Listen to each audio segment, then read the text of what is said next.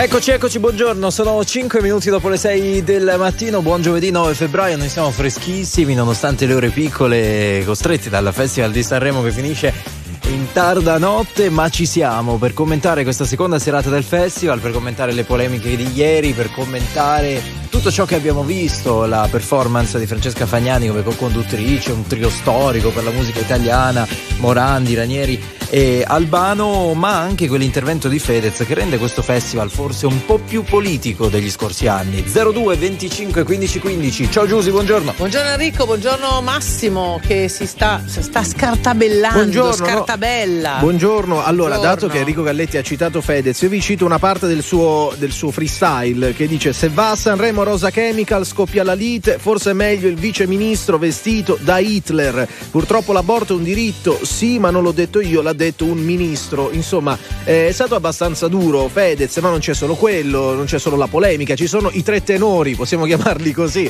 Albano, Massimo Ranieri, Gianni Morandi, grande show, hanno infiammato l'Ariston, tutti a casa a cantare. E poi il vostro commento. E poi per fortuna ci sono 14 canzoni in gara, perché queste finora non le abbiamo citate. Ma tu parli delle cose minori, però. Allora, poi c'è la classifica provvisoria, che cosa avete apprezzato? Ieri abbiamo visto tanti nomi attesi, abbiamo visto Paola e Chiara giustamente messi a tarda serata così che le persone seguissero, e poi con la pesce di Martino, insomma tantissimi. 02 25 15 15 e messaggi al 378 378 1025.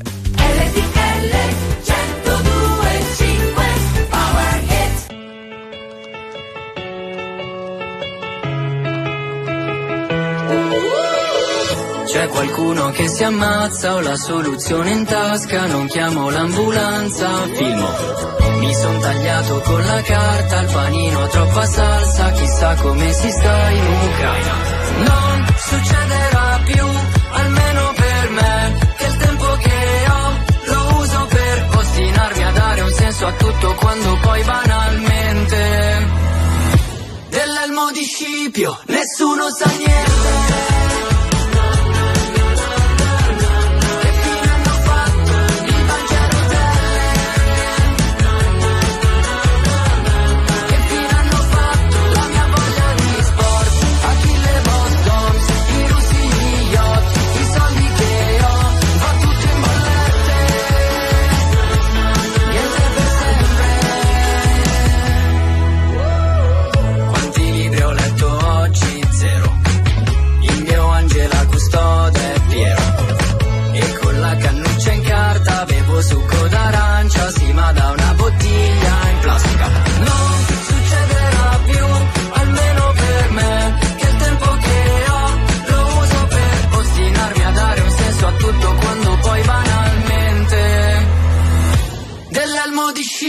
Nessuno sa niente.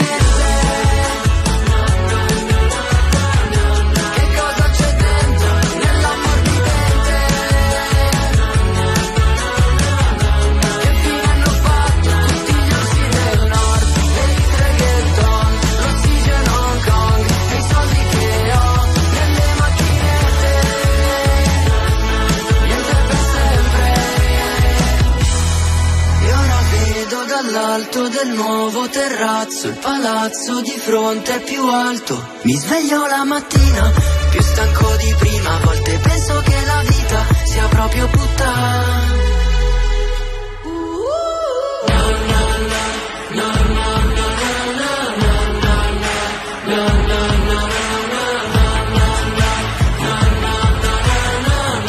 Va bene così, niente è per sempre.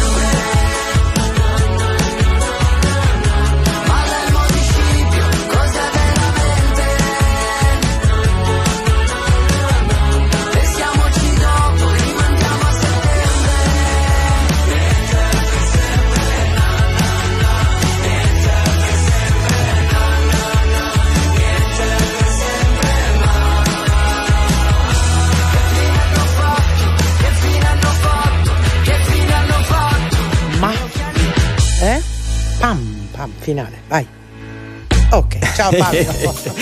buongiorno a tutti, 6:10. Allora, stiamo parlando del Festival di Sanremo, ma vogliamo farvi sentire questa coda che ci appassiona molto del disco di Rovazzi. Allora, diciamo la verità, oggi tutti i giornali in edicola parlano del caso che si è aperto ieri qui su RTL 102.5 con le parole del vicepresidente del Consiglio e ministro dei trasporti Matteo Salvini, che di fatto ha parlato del Festival di Sanremo, ha detto che secondo lui la Costituzione non va difesa sul palco dell'Ariston, ha parlato di quella lettera che ci sarà del presidente ucraino Zelensky, che sarà letta nell'ultima serata da Amadeus. Lui ha detto: io sarò con i miei figli e guarderò un film. Apertura del Corriere della Sera: Salvini Amadeus è un festival ad alta tensione. Perché? Perché ieri Amadeus in conferenza stampa ha risposto alle polemiche e alle questioni sollevate da Salvini. Tra poco vi facciamo sentire le sue parole. Allora, abbiamo un primo commento che ha a che vedere anche con il comico, non so bene se chiamarlo così, che è intervenuto a fine serata, che è Angelo Duro. In realtà ha scioccato un po' qualcuno, tant'è vero che l'amico che scrive dice: per ora mi è piaciuto tutto del festival tranne Angelo Duro, perché poi aggiunge uomini fedeli e non so che parola usare, per uomini che si dilettano, ce ne sono e come. Perché Angelo Duro si è proprio concentrato su questo, addirittura facendo dell'ironia dello spirito e dicendo: meno male che ci sono le prostitute, perché questo mantiene in equilibrio le coppie. E quindi qualcuno su questa tematica non si è trovato particolarmente d'accordo. E poi mi sembra di capire apprezzatissimo il trio Morandi, Ranieri e Albano, e questo era prevedibile, diciamo che era già scritto ieri, ancora prima di vederli, che hanno fatto cantare davvero tutto il pubblico e si sono presi la standing ovation dell'Ariston. Si sono esibiti in un medley dei loro grandi successi, poi c'è stato un momento in cui Albano si è messo a fare le flessioni sul palco e sono stati molto amati. Albano non è più proprio un fanciullo, no, infatti siamo a maggio, mi sa che siamo 80 anni, fantastico. Allora, 02 25 15 15, vi aspettiamo in diretta con noi. Leggiamo un po' di vostri messaggi al 378 1025. Non apprezzatissimo il discorso di Fedez, mi sembra di capire dai primi riscontri che abbiamo. Poi ancora Giorgia viene citata, Giorgia da Pelle d'Oca. In realtà credo che le aspettative su questa artista fossero ben più alte, perché l'hanno sempre negli ultimi giorni messa in parallelo con Marco Mengoni. In realtà non si è classificata nei primi 5, insomma c'è in classifica e come, ma evidentemente meno impattante rispetto alle attese. Poi vi dico solo due cose, due nomi: Peppino Di Capri e i Maneskin. Anzi, Peppino Di Capri e Damiano dei Maneskin, perché ieri c'è stato questo strano incontro a Sanremo in cui veramente la foto, devo dire, è spettacolare. Bellissimo. Perché sono due generazioni, musica diversissima a confronto, e Peppino Di Capri e Damiano ha detto: uè, ricordati che io ho aperto i concerti dei Beatles, quindi è stato un momento devo dire carino. Ecco, allora raccontateci un po' i vostri racconti, le vostre storie di questo Sanremo 2023. Non abbiamo parlato degli ascolti, ma insomma va fatto un tripudio assoluto. Se volete mandateci anche dei vocali brevi alla 378 1025. Allora vi lasciamo con qualche notizia della nostra edizione Flash e poi cominciamo. Ci sono già i primi ascoltatori in linea sul Festival di Sanremo. Continua a salire il bilancio delle vittime del terremoto che ha colpito Siria e Turchia. Siamo a oltre 15.000 morti. Il presidente turco Erdogan ha deciso di bloccare Twitter dopo le critiche sulla lentezza nel raggiungere alcune delle aree colpite. I vigili del fuoco italiani hanno estratto intanto vivi due ragazzi. Resta in gravi condizioni l'uomo accoltellato alla stazione Termini di Roma, ieri operato d'urgenza al Policlinico Umberto I. La sua prognosi è riservata. Il 46enne di Milano, ferito, è noto alla polizia per droga. Il ministro dell'Interno Piantedosi plaude al fermo dei tre presunti responsabili accusati di tentato omicidio. Andiamo al festival, ne stiamo parlando anche con voi questa mattina. Nella classifica generale, sulla base del voto della sala stampa alla fine della seconda serata, al primo posto rimane Marco Mengoni con il brano Due Vite, a seguire Colapesce e Di Martino con Splash, Madame con Il Bene nel Male, Taranai con Tango, Elodie con Due. All'ultimo posto c'è Se Tu con Cause Perse. Sono le 6:14 e c'è la viabilità in diretta. Una buona giornata da Autostrade per l'Italia e da Franco Ciucci Giuliani. La circolazione è regolare su tutta la nostra rete, fatta eccezione per la A9 e la Enate Como Chiasso, dove registriamo code tra il lago di Como e Chiasso in direzione della Svizzera.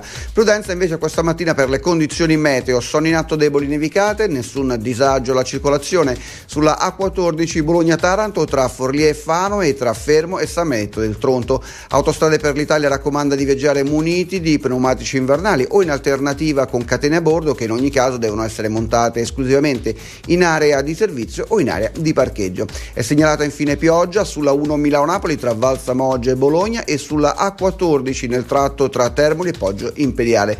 Vi ricordo che in presenza di pioggia il limite massimo di velocità scende a 110 km/h, se non diversamente segnalato anche in presenza di asfalto drenante. È tutto da Autostrade per l'Italia, fate buon viaggio. Grazie, e a più tardi con nuovi aggiornamenti. 6:15. Vi dobbiamo anche raccontare dei retroscena difficili. Dei retroscena è un errore di calcolo, il grande errore di strategia. Cioè? Ieri ho bevuto 2 caffè pomeriggio e non sono riuscito a fare la pennica pomeridiana, quindi purtroppo verso a metà festival sono crollato come 3/4 degli abbonati, temo, davanti al televisore. Mi piace questo termine, abbonati. Abbonati a cosa? Anche a me è rimasto, perché è antichissimo, no? Perché noi in realtà nessuno di noi si è volontariamente abbonato. Chi è abbonato a cosa? Noi riceviamo insieme alla bolletta dell'elettricità. Ma credo non più, però adesso, credo che non sia più. Paghi più il canone? No. Si paga. Poi verrà scorporato, eccetera. L'ha detto ieri il ministro Giorgetti. Appunto. Poi dovrebbe essere, la paghiamo così, tolto dalla bolletta a breve. Comunque, Carmelo, buongiorno e benvenuto. L'abbonato Carmelo, buongiorno. Buongiorno RTL, anche mia. Ciao Carmelo, dove sei? Io sono in Alto Adige, Merano. Ok, vai. Sotto i 10 gradi, meno 10 Mazza. Di temperatura attualmente. E stai bene? Cioè, sei in una temperatura comfort o freddura? No, per noi qui su è una temperatura comfort, non nevica fortunatamente. Quindi quando è che non è comfort? A meno 22? Ecco, brava, ma soprattutto quando nevica. Soprattutto quando nevica. Ok, vai. Okay. Niente, io ho apprezzato molto Fedez. Del resto un rapper fa quei testi forti, decisi, diretti, tratta argomenti forse anche pesanti per l'opinione pubblica, ma il suo tipo di canzoni sono queste, non so se voi siete d'accordo, però chi fa determinato tipo di musica alle volte tratta spesso dei testi molto... No, ho solo una domanda. Allora, siccome si è discusso molto della presenza di Zelensky, siccome si è discusso ieri, poi vi facciamo sentire Amadeus sulla questione Mattarella Sanremo, eccetera eccetera. Cioè, c'entra la politica lì in un contesto come quello o dipende da chi la porta sul palco? Io credo di sì, perché il festival è degli italiani in generale. Abbiamo sempre ascoltato il festival da anni, Pippo Baudo diceva perché saremo e saremo. Si parla di tutto, la musica, abbiamo ascoltato monologhi di ogni genere. Perché non deve starci una lettera di Zelensky che ci spiega magari a chi non ha mai ascoltato com'è la situazione in Ucraina? E chi magari è solo convinto che sia una delle tante immagini terribili che ultimamente vediamo nei telegiornali. Però è stato ridimensionato, molto. È stato ridimensionato molto, perché forse gli attacchi politici diretti alla RAI sono stati, hanno portato sì che si arrivasse da un video a una semplice lettera letta e speriamo non corretta. Questo no, sembra di sì, così ci dicono, insomma, sembra di no. Allora, ci racconti, al di là di questa parte politicizzata, ti sta piacendo, non ti piace, l'hai visto? Sì, saremo veramente sempre, ogni anno sempre più bello. Poi da quando c'è Amadeus devo dire che Mengoni è straordinario, credo che vincerà a mani basse, mi auguro, perché veramente finora è la canzone più bella ascoltata. Va bene, ti ringraziamo per essere stato con noi. Sei al lavoro, immagino, perché sentiamo un beep che vogliamo anche capire di che cosa si tratti. Niente, è il beep della freccia, tranquillo, sono fermo in area di sopra, faccio l'autista di pullman. Va bene. Quindi buon quando lavoro. Mette la freccia fa beep. Hai visto? Ciao Carmelo. Buona giornata a tutti. Ciao. Buona giornata. Beep. Beep. Allora 02 25 15 15, vi aspettiamo in diretta. 378 378 1025, i vostri messaggi. Per il primo posto è già fatta, ci scrive un ascoltatore: come cose meritano il podio, sì? Vedere i Modà così in basso mi dispiace, in classifica provvisoria non lo meritano, così come Mr. Rain. E ancora non siamo pronti per una comicità come quella che ha proposto Angelo Duro. Continueremo sempre con Fiorello e Company che sono politicamente corretti come piace ai moralisti. Ma più o meno, parliamone. Se volete 02 25 15 15 insieme RTL 1025.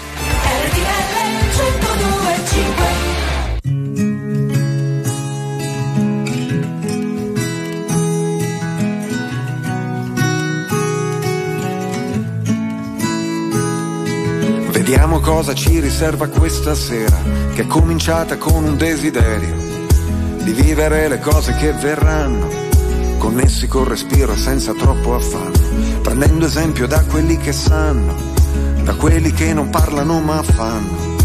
Muovermi è un buon metodo per stare in equilibrio sopra un filo, ridefinire un po' come fa il cielo sulla testa mia, le regole dell'anarchia. È quel momento magico dopo i preparativi in cui la barca prende il mare e ci si sente vivi, con solo l'orizzonte come limite. Ricordati di vivere, è un testimone complice invisibile. Ricordati di vivere, ed un sorriso antico come viatico.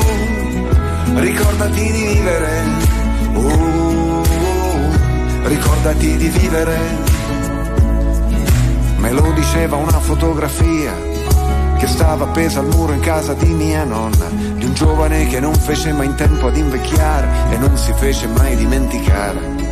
E in quella vecchia foto in bianco e nero, con gli occhi in procinto di sorridere, sembrava come dire proprio a me: Lore, ricordati di vivere, se anche ti restasse solo un attimo.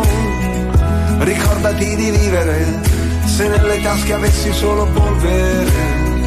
Ricordati di vivere, se dentro il cuore avessi un solo battito. Ricordati di vivere, ricordati di vivere. Quelli che riempiono lo spazio dove vivono di cose che non occupano spazio e respirano la voce forte e pronta a darsi come un dono, e poi le storie e le parole che si intrecciano ai silenzi del mondo e fanno come una rete i pesci che non hanno palpebre e che non hanno sete, catturano gli attimi come oggetti solidi, i mostri e le sirene, le gomme di automobili. E poi gli amici che fanno memorabile la vita, che si trasmette agli altri come un contagio e poi non passa più neanche se muore, rimane sempre in circolo attraverso gli altri cuori. Se anche ti restasse solo un attimo, ricordati di vivere, se nelle tasche avessi solo polvere. Ricordati di vivere, come se fosse sempre il primo battito.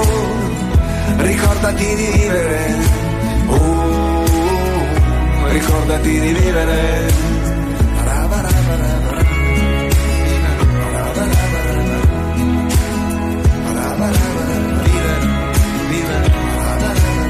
Il primo battito, il primo battito. Il primo battito, il primo battito. Ricordati di vivere.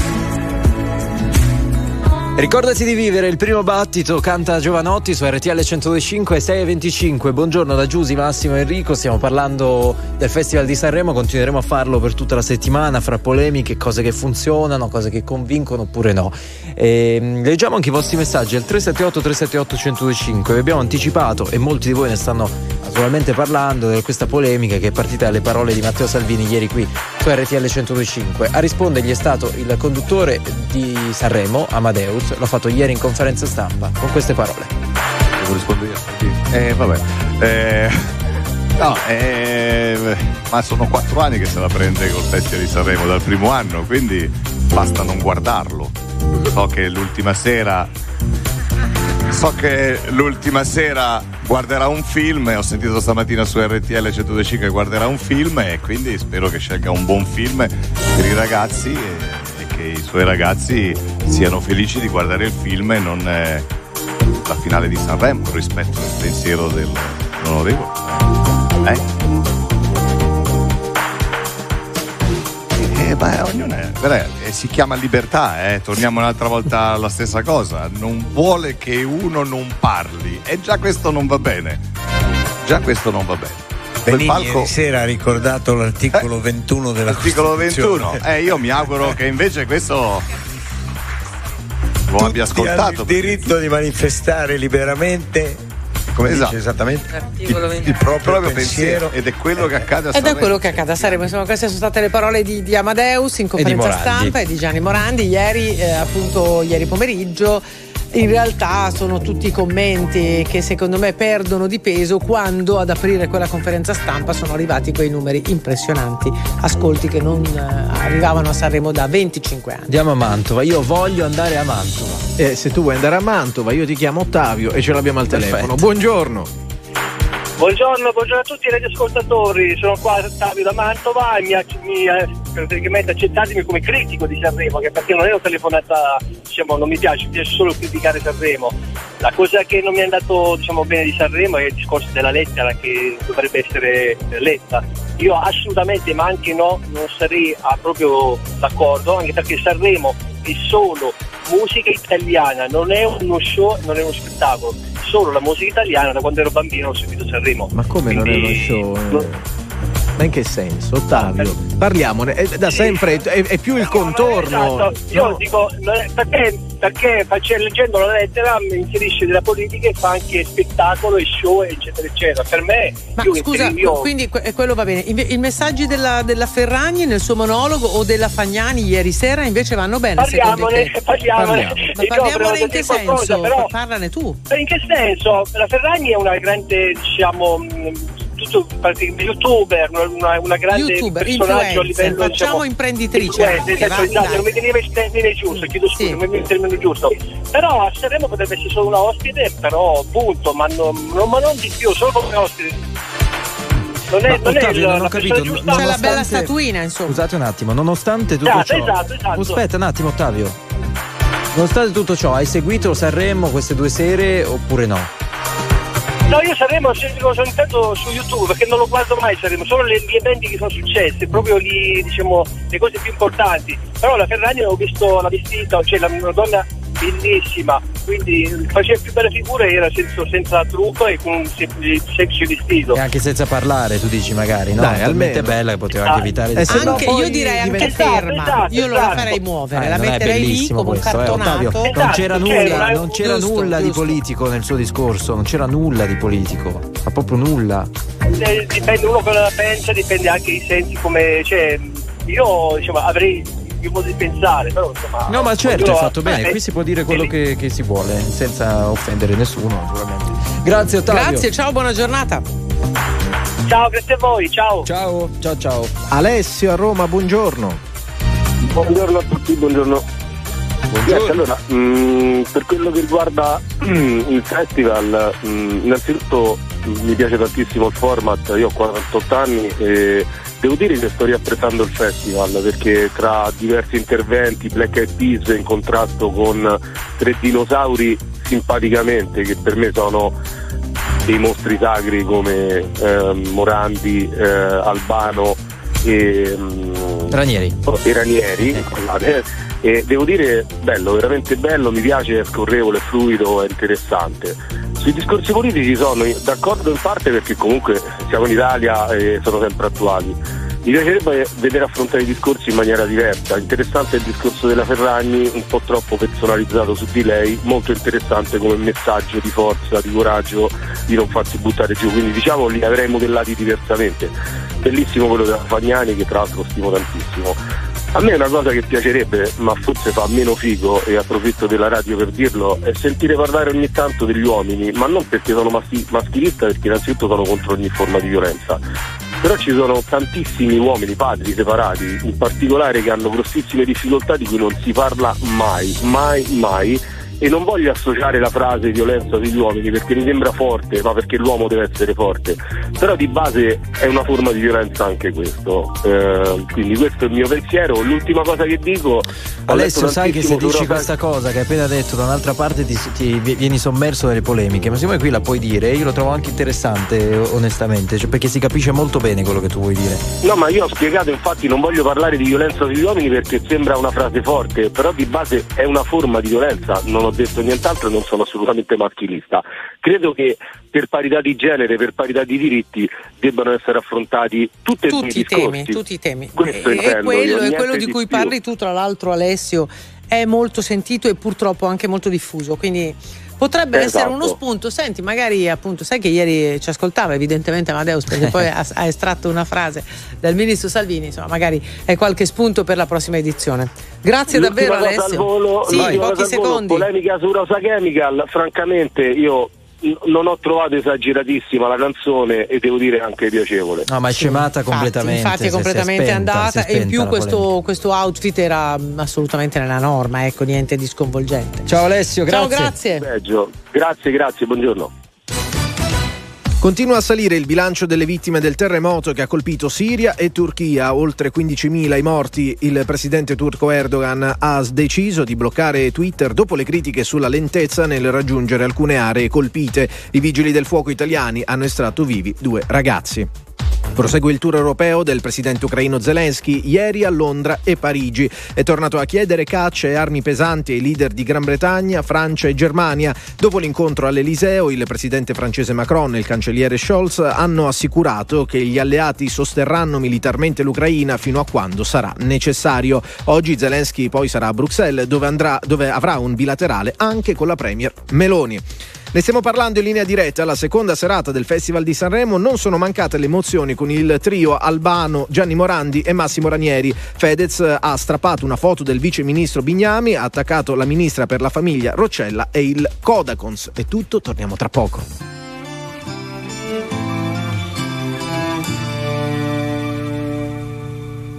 Campi sconfinati che si arrendono alla sera, qualche finestra accesa, mentre il vento arpeggia una ringhiera. Tu vivresti qui per sempre, dici che dovrei staccare un po' la mente, ma io lavoro per non stare con te. Preferisco il rumore delle metro affollate a quello del mare. Ma che mare, meglio soli su una nave, per non sentire il peso delle aspettative, travolti dall'immensità del blu. Vorrei svegliarmi più tardi al mattino,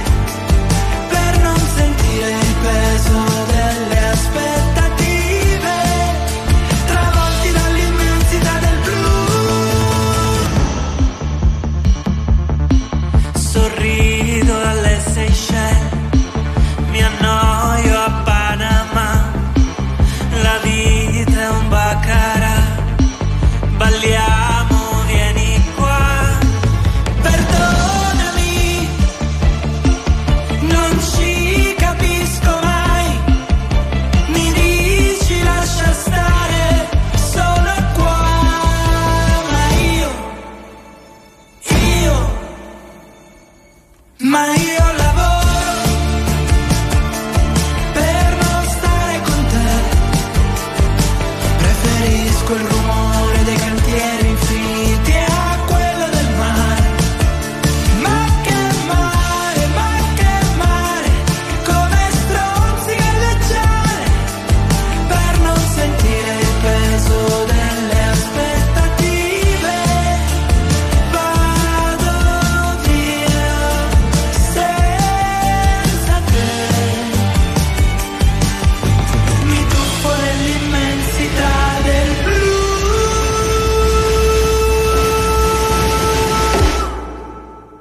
Splash Lash con La pesce di Martino, 6:36 minuti. Molto bella vincitrice, insomma, prima in classifica ieri sera, sulla classifica generale secondi. Questa coppia, insomma, diciamo che su Sanremo non sbaglia facilmente, no? I pezzi, molto bravi. Bravissimi. Però ci sono le amicizie con la sala stampa, ma ci sono veramente retroscena, hanno pagato, no, sapete, certo, tutte quelle scemenze ogni tanto si leggono. Però vabbè, in ogni caso arrivano anche quelle, è giusto che ognuno poi esprima la dietrologia che gradisce. Cosimo, buongiorno e benvenuto.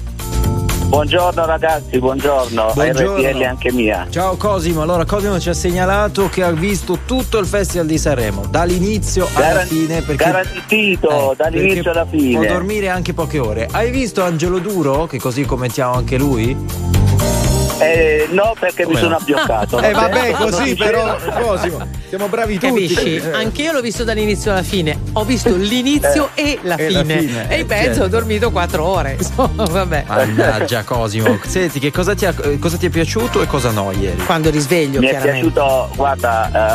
Mi è piaciuto tantissimo. Avevo gli occhi gonfi di lacrime, ma veramente, perché mi emoziono con niente. E guardando Ranieri, Albano e Morandi, veramente altro che Blanco, guarda, ci dovrebbe fare un esame di coscienza veramente. E ascoltando queste persone tu dici mamma mia, cioè, che belle canzoni che rimangono nel tempo, e tutti la cantano, è una gioia vederli veramente. Molto bene, e a parte questa roba che arriva dritta dal passato, sì. Sui brani, diciamo quelli che hanno presentato poi al festival, c'è qualcosa che ti ha colpito? Non ti piacciono? Ti piacciono gli look, come erano vestiti? Mi è piaciuta Elodie come al solito, meno Elodie, le sorelle. Paola Chiara? Brava. I ragazzi, sì, nel normale sono ragazzi veramente in gamba, quelli scelti, tranne uno, e niente, mi piace guardarlo e sono contento che sia sempre Amadeus a portare avanti questo Sanremo, perché è veramente una persona in gambissima. Grazie Cosimo, ti mandiamo un abbraccio. Grazie a voi, buona giornata. Ciao, buon sonnellino. Allora Giovanni, buongiorno. Buongiorno. Ciao, da dove? Giovanni da Messina. Allora, ti leggo un messaggio di un ascoltatore: 14 canzoni per 3 minuti l'una fa circa 42 minuti. Il festival dura 4 ore, quindi cos'è che va storto? Prego Giovanni. Non ho sentito cosa. Era un messaggio di un ascoltatore, era per dire, insomma, stava dicendo che le canzoni di per sé durerebbero 3/4 d'ora messe tutte insieme. In realtà il festival dura molto di più, quindi ci sono altri interventi, altre cose. Esattamente questo, ma come l'intervento che ha fatto la co-conduttrice per spiegarci i minorili. È stato un bellissimo intervento, cioè Sanremo senza queste cose secondo me sarebbe solo un programma più vuoto, anzi queste cose riempiono un programma, e soprattutto quando si tratta di visione, ovviamente a mio parere è giusta, ai ragazzi è giusto che ascoltino queste cose, perché sono cose che finalmente buona politica viene portata in TV e dobbiamo minimizzarla, anzi no, è giusto così. Senti, ma c'è qualcosa che non ti ha convinto però in queste prime 2 serate? Vabbè, il comportamento di Blanco penso sia, diciamo, l'unica cosa soprattutto che non mi ha convinto. Poi è stato bellissimo invece rivedere gli Articolo 31 insieme. Giovanni, però siccome ieri ragionavamo del comportamento sì di Blanco, però ieri sono arrivate poi delle scuse, ne ha parlato Amadeus in conferenza, ha detto che si sono sentiti, ha detto quello che gli ha detto. Basta, secondo te è chiusa qui la questione? Si poteva gestire meglio? No, al gestire Amadeus comunque è stato molto molto pagato e calmo e ha gestito secondo me bene la situazione. Comunque sicuramente è stato anche troppo a disposizione nei confronti di Blanco, dicendogli di cantare di nuovo, anche perché comunque sì, io ho visto anche che Blanco quando fa i concerti comunque spacca qualcosa, prende sedie, insomma... fa parte del suo personaggio, diciamo. Vabbè, così. Quindi tu non sei disposto a perdonarlo, insomma, mettiamola così. No, vabbè, che c'entra? Non è un amico che mi ha tradito, no, anche vabbè, in quel caso. Mi sembra che non ti siano bastate le scuse, ecco, questo dico. No, a me il personaggio di Blanco non è mai piaciuto, quindi è Blanco in generale. Si fa della buona musica, ha una buona voce, però come personaggio alla fine non mi è piaciuto. Va bene, Giovanni, grazie. Grazie a voi, buona giornata. Ciao. Ragazzi, si è scusato, più di così oggettivamente non poteva fare. Che doveva fare? Ora se sì, lo vogliamo, si è scusato, punire non c'eravamo noi. Che dobbiamo fare? Ha detto Amadeus che lui si è scusato. No, si è scusato lui. Ma sì. No, dicendo che nel frattempo si era anche divertito, però. No, si è scusato non sul palco, si è scusato dopo. Ragazzi, che deve fare adesso? Ha sbagliato quanto vogliamo, però non è che si è scusato per mezzo di Amadeus. Ha pubblicato quel post dicendo no, scusandosi con la città dei fiori e tutto il resto. Oggettivamente è chiusa qui, che altro deve succedere? State con noi, torniamo tra poco.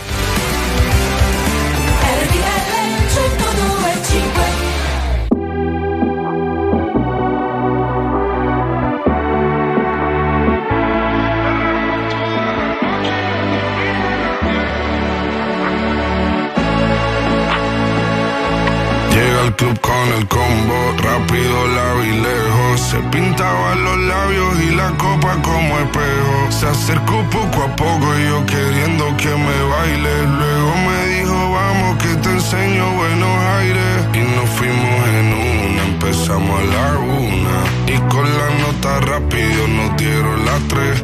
Perreamos toda la noche y nos dormimos a las 10. Ando rezando la Dios para repetirlo otra vez. Nos fuimos en una, empezamos a la una. Y con la nota rápido nos dieron las 3. Perramos toda la noche y nos dormimos a las 10. Ando rezándole a Dios para repetirlo otra vez. Dime, beba, fecha y ahorita paso a buscar. Yo le llego donde los demás, tú sabes que no le llegan. Río de botellas de champán, de las copas al brindar, pero solo escucho como late mi corazón cuando ve ese cuerpo escaparate. El traje combina con la Mercedes Granate. No hay otra forma que ellos traten. Quédate, que la noche sin ti duelen.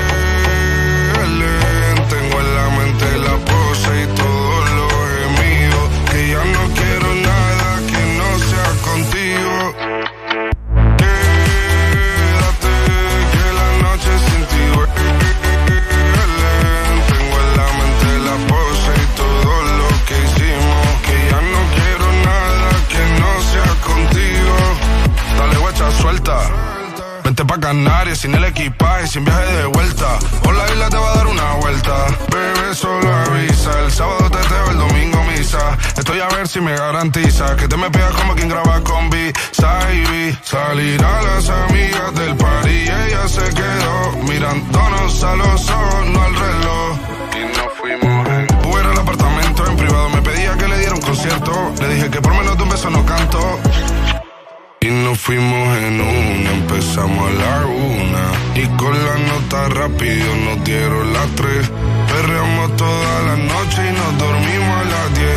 Ando rezando la Dios para repetirlo otra vez. Quédate, que la noche sin ti duele.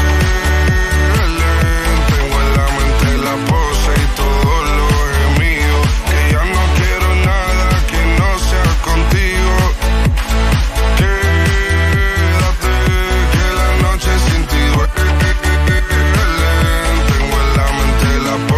Todo lo que hicimos, que ya no quiero nada que no sea contigo.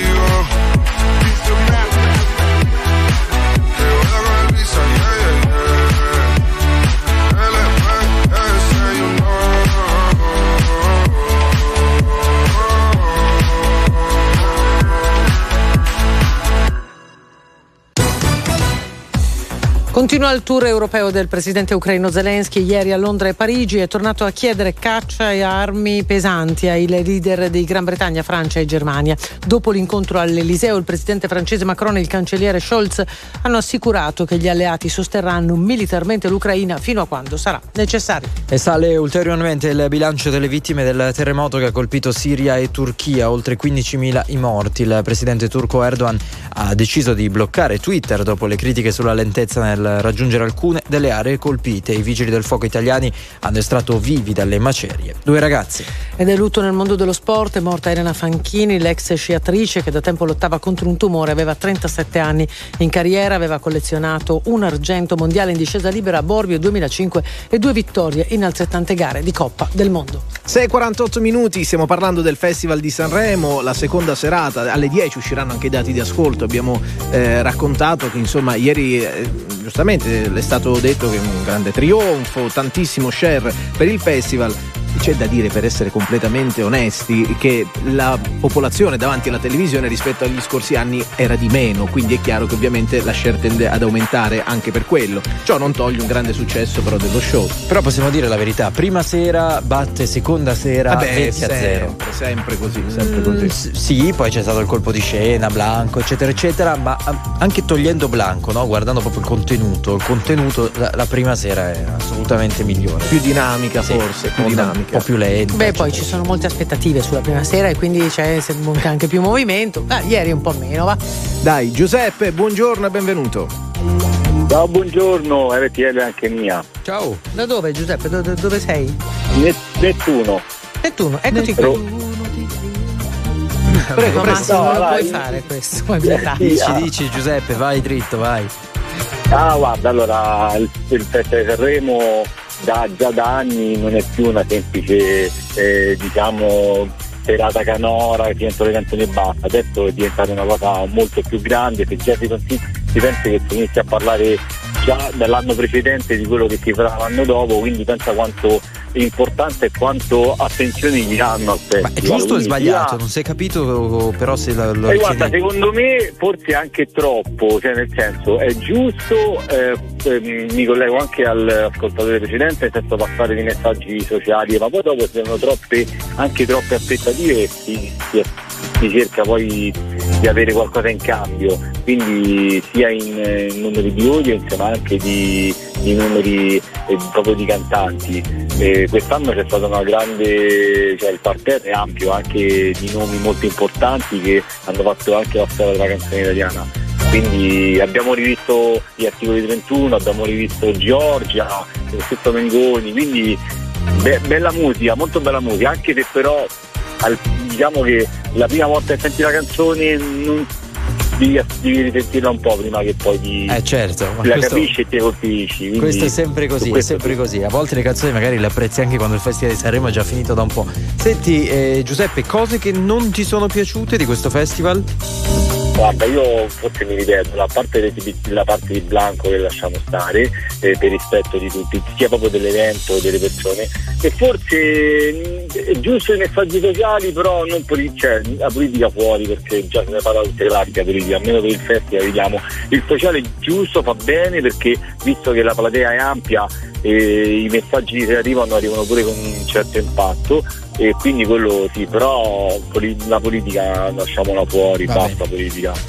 Grazie Giuseppe. Grazie a voi, buona giornata. Ciao. Mettiamo un vocale. Buongiorno, io ieri sera avevo ospiti a cena, il festival ovviamente era in sottofondo e quando è uscito il trio abbiamo cantato a squarciagola, fantastico. Ciao, Gio da Brescia.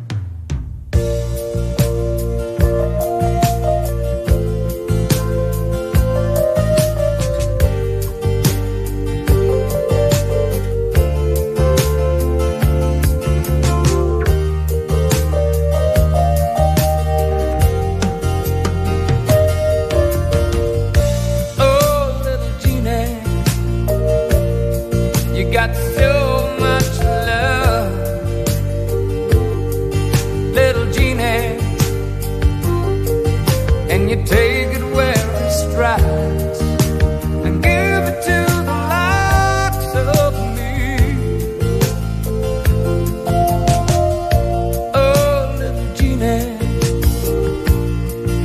got so much love, little Jeannie. So I see you when I can.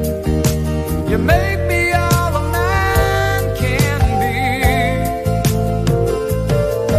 and I want you to be my acrobat. I want you to be my lover. Oh, there were others who would treat you cruel, and oh, Jeannie, you were always someone's fool, little Jeannie. You got so.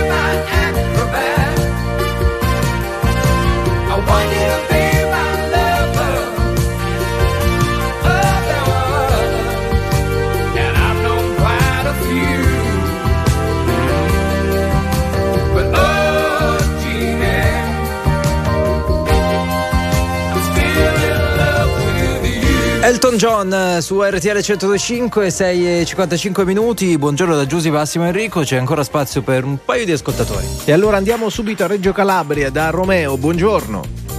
Buongiorno. Romeo, benvenuto. Buongiorno a tutti. Eccoti, che stai facendo stamattina alle 7:05?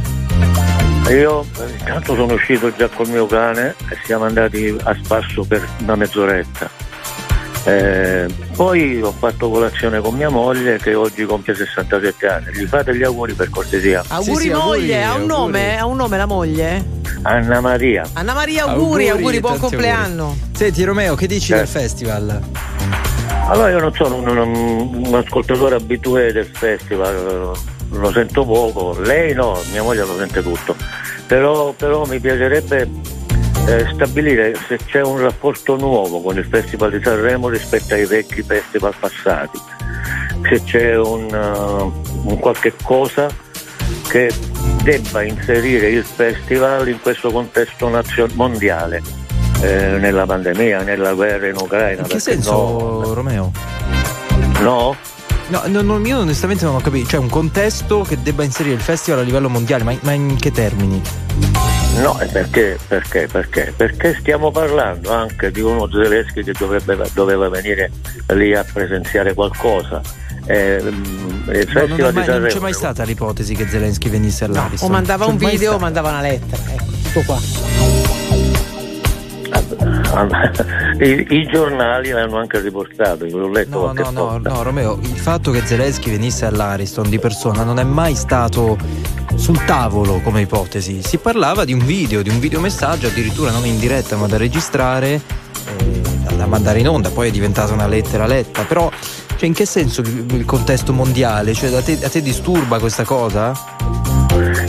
Sì, per me il festival della canzone italiana dovrebbe essere, secondo me, inserito in un contesto solo italiano, non dovrebbe aprirsi al mondo. L'apertura al mondo avverrà in secondo luogo all'Eurovision, ad esempio, con una canzone, quella che vince. Come una canzone quale? No, ma è chiaro quello che dici, Romeo. Chiarissimo. Grazie. Naturalmente godetevi il compleanno di Anna Maria, giusto? Sì, grazie. Anna Maria. Cosa fate, Romeo? Ma cosa fate per festeggiare? Cosa fate? Guardate Sanremo? No, stasera andremo a mangiare fuori. Ci sarà probabilmente, anzi sicuramente, la torta. Come sempre andremo fuori a mangiare con mio figlio, con mia figlia e suo marito. Sì. Tutto qui. Ma ve la godete un po'. Bravi. Ciao, a presto. Okay. Ciao, a presto. C'è un amico che fa dell'ironia in un messaggio. Sì. Dice: volevo guardare un po' di pubblicità su Rai 1, ma è sempre stata interrotta da Sanremo. Ci sta, però ricordiamoci che i numeri di quest'anno di Sanremo, di raccolta pubblicitaria, sono molto importanti. Molto importanti. Davide, per chiudere, buongiorno. Buongiorno a voi ragazzi, sarò breve e coinciso. Io ho 42 anni e a me è piaciuto comunque a prescindere sempre, ma molto bello il momento sia dei Spook che dei tre tenori, ecco. Sì, ok, altre cose che segnali? Beh, sicuramente Amadeus è sempre molto bravo. Io non sono qua a parlare, molti dicono Sanremo è il solito trash, Sanremo qui, insomma io ho 42 anni e a me piace sempre. Ti piace, Davide? Ma posso dire, ma poi anche quelli che ne parlano male A l'hanno seguito e B se sono stati a seguirlo fino all'1:30 di notte con tutto ciò che comporta, vuol dire che qualcosa di bello ci hanno trovato, secondo me, poi magari mi sbaglio. Ma no, io sono assolutamente d'accordo, insomma fare della critica è un po' al giorno d'oggi usuale. Secondo me portarsi dietro una tradizione come il festival è sempre buona cosa e si vede anche rivolversi, dalla musica, ad esempio, di Pooh a quella nuova di Madame, piuttosto che Ultimo, insomma a me piace. Bella questa contaminazione che ci segnala Davide, grazie mille, buona giornata, buon lavoro. Ciao Davide, un abbraccio. Ultime notizie adesso nel giornale orario con Giovanni Perria.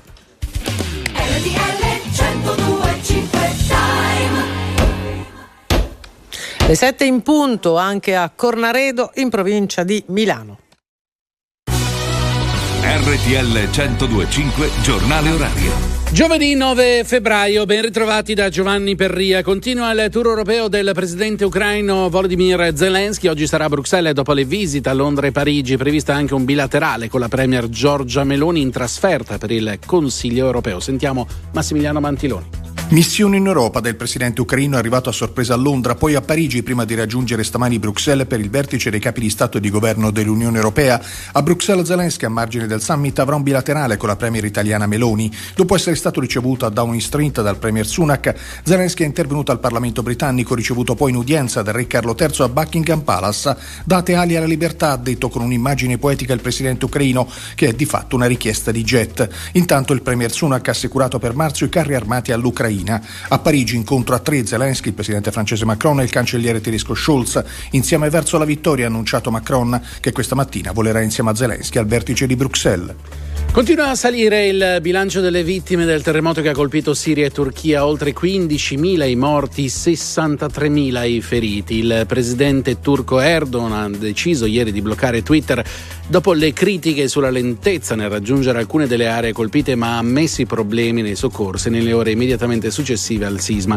Manca l'appello anche una famiglia italiana di origini siriane, l'imprenditore veneto Angelo Zen. Passiamo alla cronaca. Resta in gravi condizioni l'uomo accoltellato alla stazione Termini di Roma e ieri operato d'urgenza al Policlinico Umberto I. La sua prognosi è riservata. Il 46enne di Milano, ferito, è noto alla polizia per droga. Il ministro dell'Interno Piantedosi plaude al fermo dei tre presunti responsabili accusati di tentato omicidio. Ora la seconda serata del Festival di Sanremo, un momento clou, l'esibizione del trio Albano, Massimo Ranieri e Gianni Morandi. Non sono mancate le polemiche per il rap di Fedez, che ha strappato una vecchia foto del vice ministro dei trasporti Bignami e ha attaccato la ministra per la famiglia Roccella, il Codacons. Il testo non è stato annunciato alla Rai, me ne assumo la responsabilità, ha detto poi il cantante. Sul palco anche una ragazza italo-iraniana attivista per i diritti umani. E allora sentiamo la fotografia di Luca Donno. Grande emozione con Albano, Massimo Ranieri e Gianni Morandi e il loro potpourri di canzoni che hanno toccato il cuore di tutti ieri per la seconda serata della 73esima edizione del Festival di Sanremo. Angelo Duro è scioccato, ma di lui sentiremo ancora parlare nel finale con un monologo davvero dirompente, ma bene invece hanno fatto Francesca Fagnani col suo monologo sulla scuola e Pega, l'attivista iraniana affiancata da Drusilla Föhr, che ha parlato dei diritti invece negati in Iran. Detto questo, i 28 della Generale, chiaramente che ha messo insieme le due serate delle bottate alla Sala Stampa, è arrivata e al primo posto c'è Marco Mengoni con La Pesce di Martino, Madame Tranai e Lodi e poi tutti gli altri, ma stasera Demoscopica e Televoto potrebbero completamente ribaltare questa classifica. Luca Dondoni per RTL 102.5 Sanremo. E intorno alle 10 arriveranno i dati d'ascolto della seconda serata. Altro oro per l'Italia, mondiali di sci di Maribel Courcevelle, ha conquistato Marta Bassino vincendo il Super G con una grande prestazione soprattutto nella parte conclusiva della gara. Ha preceduto la statunitense Michaela Schifrin. Non ci sono altre notizie per il momento, ora meteo e informazioni sul traffico. Previsioni del tempo. Buongiorno da Vanessa Minotti, giornata di giovedì fredda sul nostro territorio, clima gelido in montagna per il continuo afflusso di aria artica, maltempo in Sicilia con piogge rovesce a tratti anche intensi e abbondanti, specie sulla fascia ionica e neve sui rilievi a quota intorno ai 600 metri, instabilità al sud, sul versante adriatico e in Appennino con neve fino a quote basse, più sole al nord e sul versante tirrenico. Dettagli maggiori sull'app di Trevi Meteo. Via Radio. Una buona giornata da Autostrade per l'Italia e da Franco Ciucci Giuliani. Iniziamo il nostro collegamento con la notizia principale che riguarda la A26 dei Trafori, dove per un mezzo pesante fermo in avaria in prossimità di uno scambio di carreggiata il traffico è bloccato con 4 km di coda tra Baveno e Carpugnino in direzione di Genova. Ci spostiamo sulla A4 Milano-Brescia a causa del traffico intenso, code a tratti verso Milano tra Dalmine e Cavenago e a seguire tra Sesto San Giovanni e Viale Certosa con tempi di percorrenza di circa 20 minuti. Per lavori di ammodernamento si viaggia in coda invece sulla A10 Genova Ventimiglia tra Arenzano e la A26 dei Trefori verso il capoluogo ligure. In direzione di Roma code a causa di un incidente ora completamente risolto sulla diramazione di Roma Sud tra Monteporzio e Roma Sud. Infine sono in atto deboli nevicate, nessun disagio alla circolazione sulla A14 Bologna-Taranto tra Forlì e Fano e tra Fermo e San Benedetto del Tronto. È tutto, fate buon viaggio. Grazie, a più tardi. Il prossimo giornale orario fra meno di un'ora. Perché le notizie prima passano da noi. RTL 102.5. Very normal people. RTL 102.5. Power hits.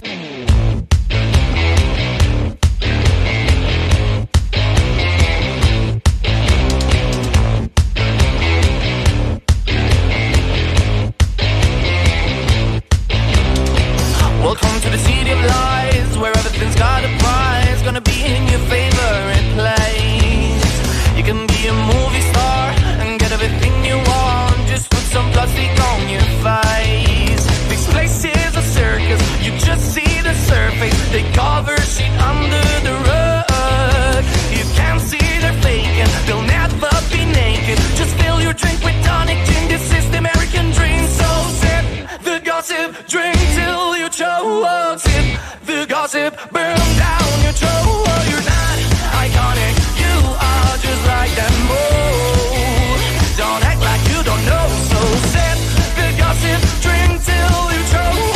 Sip the gossip, burn down your throat. You're not iconic, you are just like them all. Don't act like you don't know.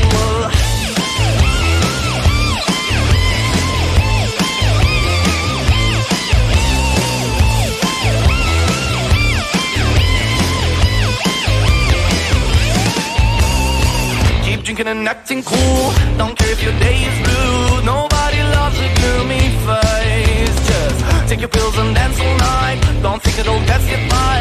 So come on, let's try it just a taste. This place is a circus, you just see the surface. They cover shit under the rug. You can't see they're faking, they'll never be naked. Just fill your drink with tonic gin, this is the American dream. So sip the gossip, drink till you choke. Sip the gossip, burn down.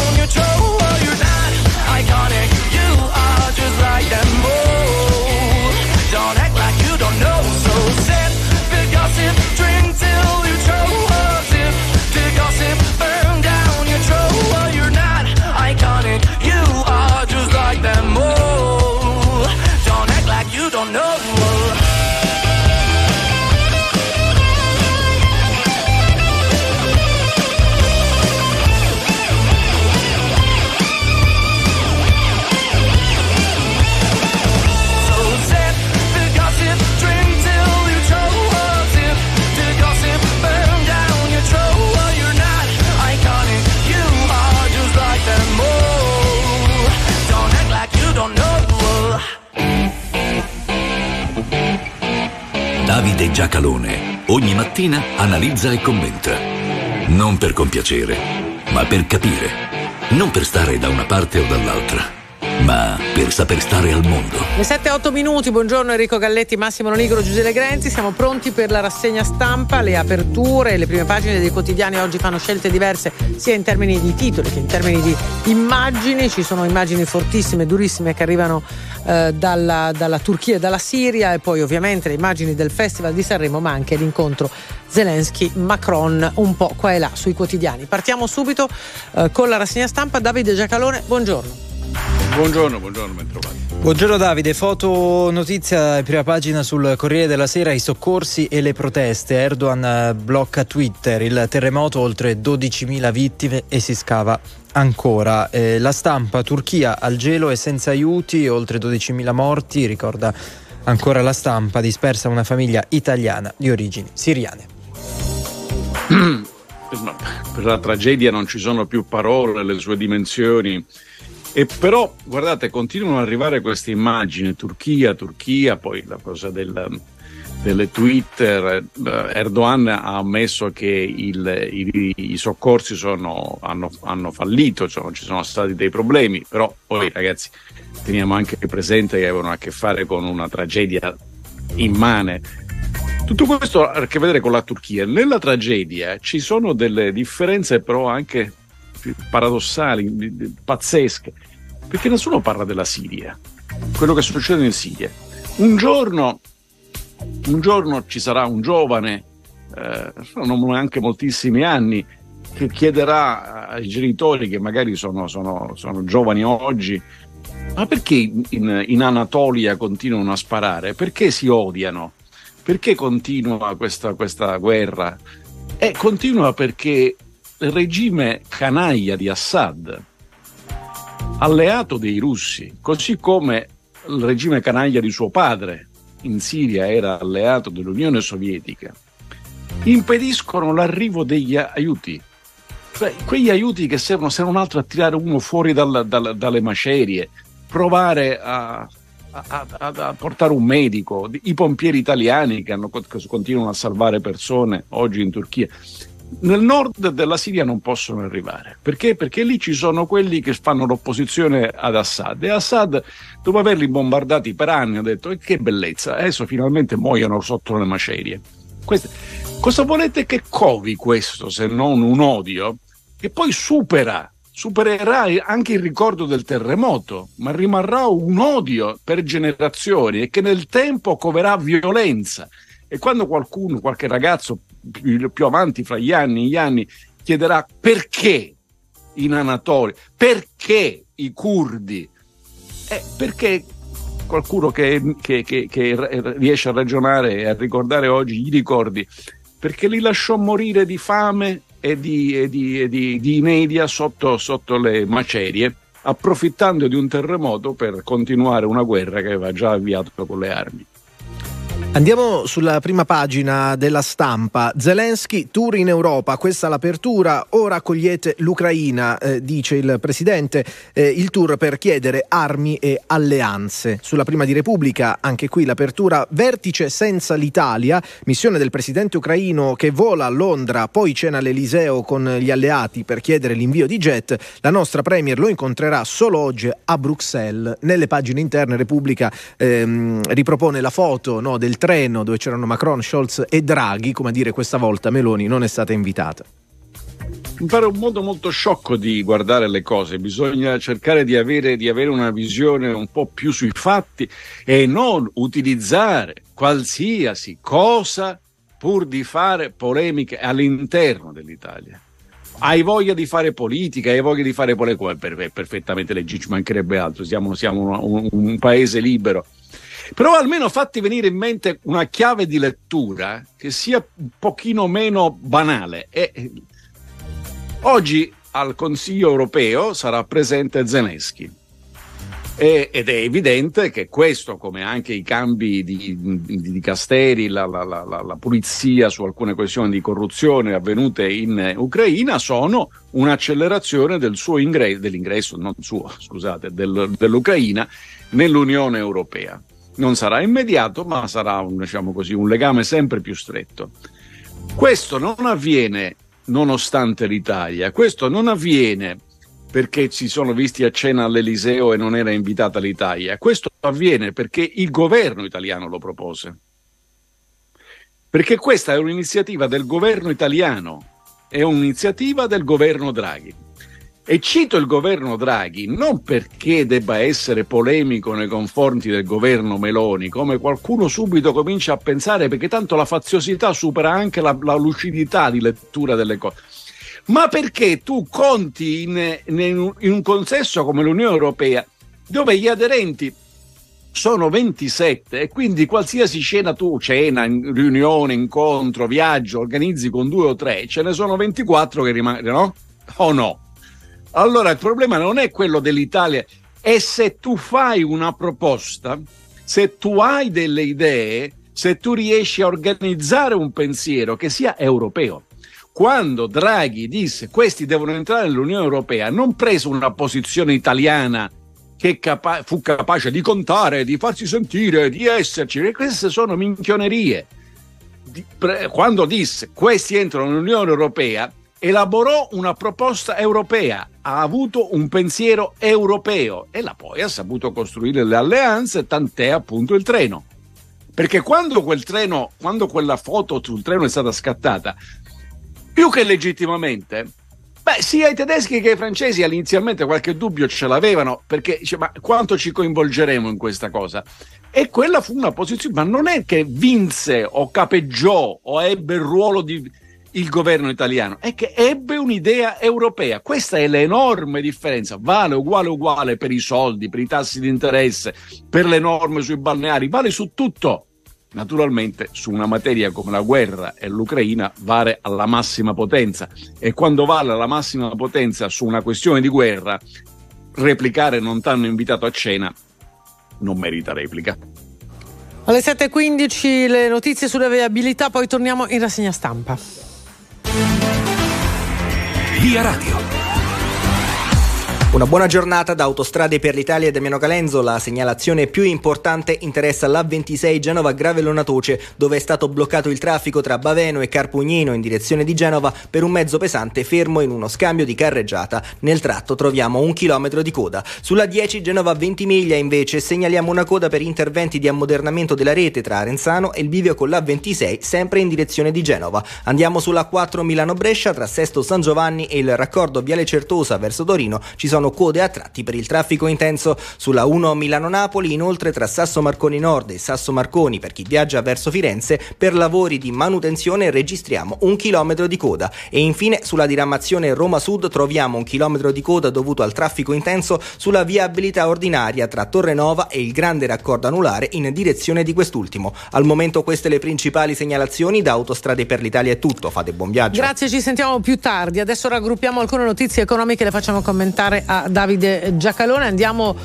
sulla stampa, pagina 10, doppio stop dell'Unione Europea ai piani italiani, niente nuovi soldi e codice ONG. Oggi il Consiglio Europeo, Berlino la spunta sui sussidi pubblici alle imprese, niente nuove risorse finanziarie anticrisi. E poi nella pagina successiva parla Carlo Bonomi, presidente di Confindustria, no alla linea tedesca sugli aiuti di Stato, il governo faccia una vera riforma fiscale. In prima pagina sul Sole 24 Ore, Meloni nel 2023 una rivoluzione fiscale, più titoli di Stato detenuti dagli italiani.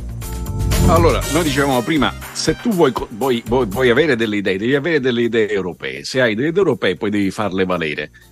Se hai solamente, diciamo, una querimonia nazionale, ti pigliano per quello che sei. Allora, il tema qual è? Noi, il governo italiano, e quindi noi, perché io insomma sono italiano, chiunque governi, questo è il mio paese, cioè. Noi oggi cosa chiediamo?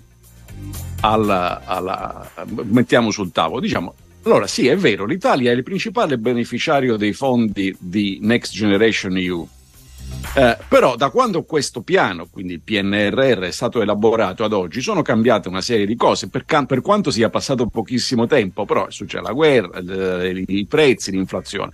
Allora facciamo una cosa: i fondi europei, non quelli di Next Generation, che non abbiamo speso, che non abbiamo utilizzato, li accorpiamo a quelli di Next Generation e ne facciamo un pacchetto che noi possiamo utilizzare con maggiore elasticità. Questa è la posizione degli italiani, del governo italiano.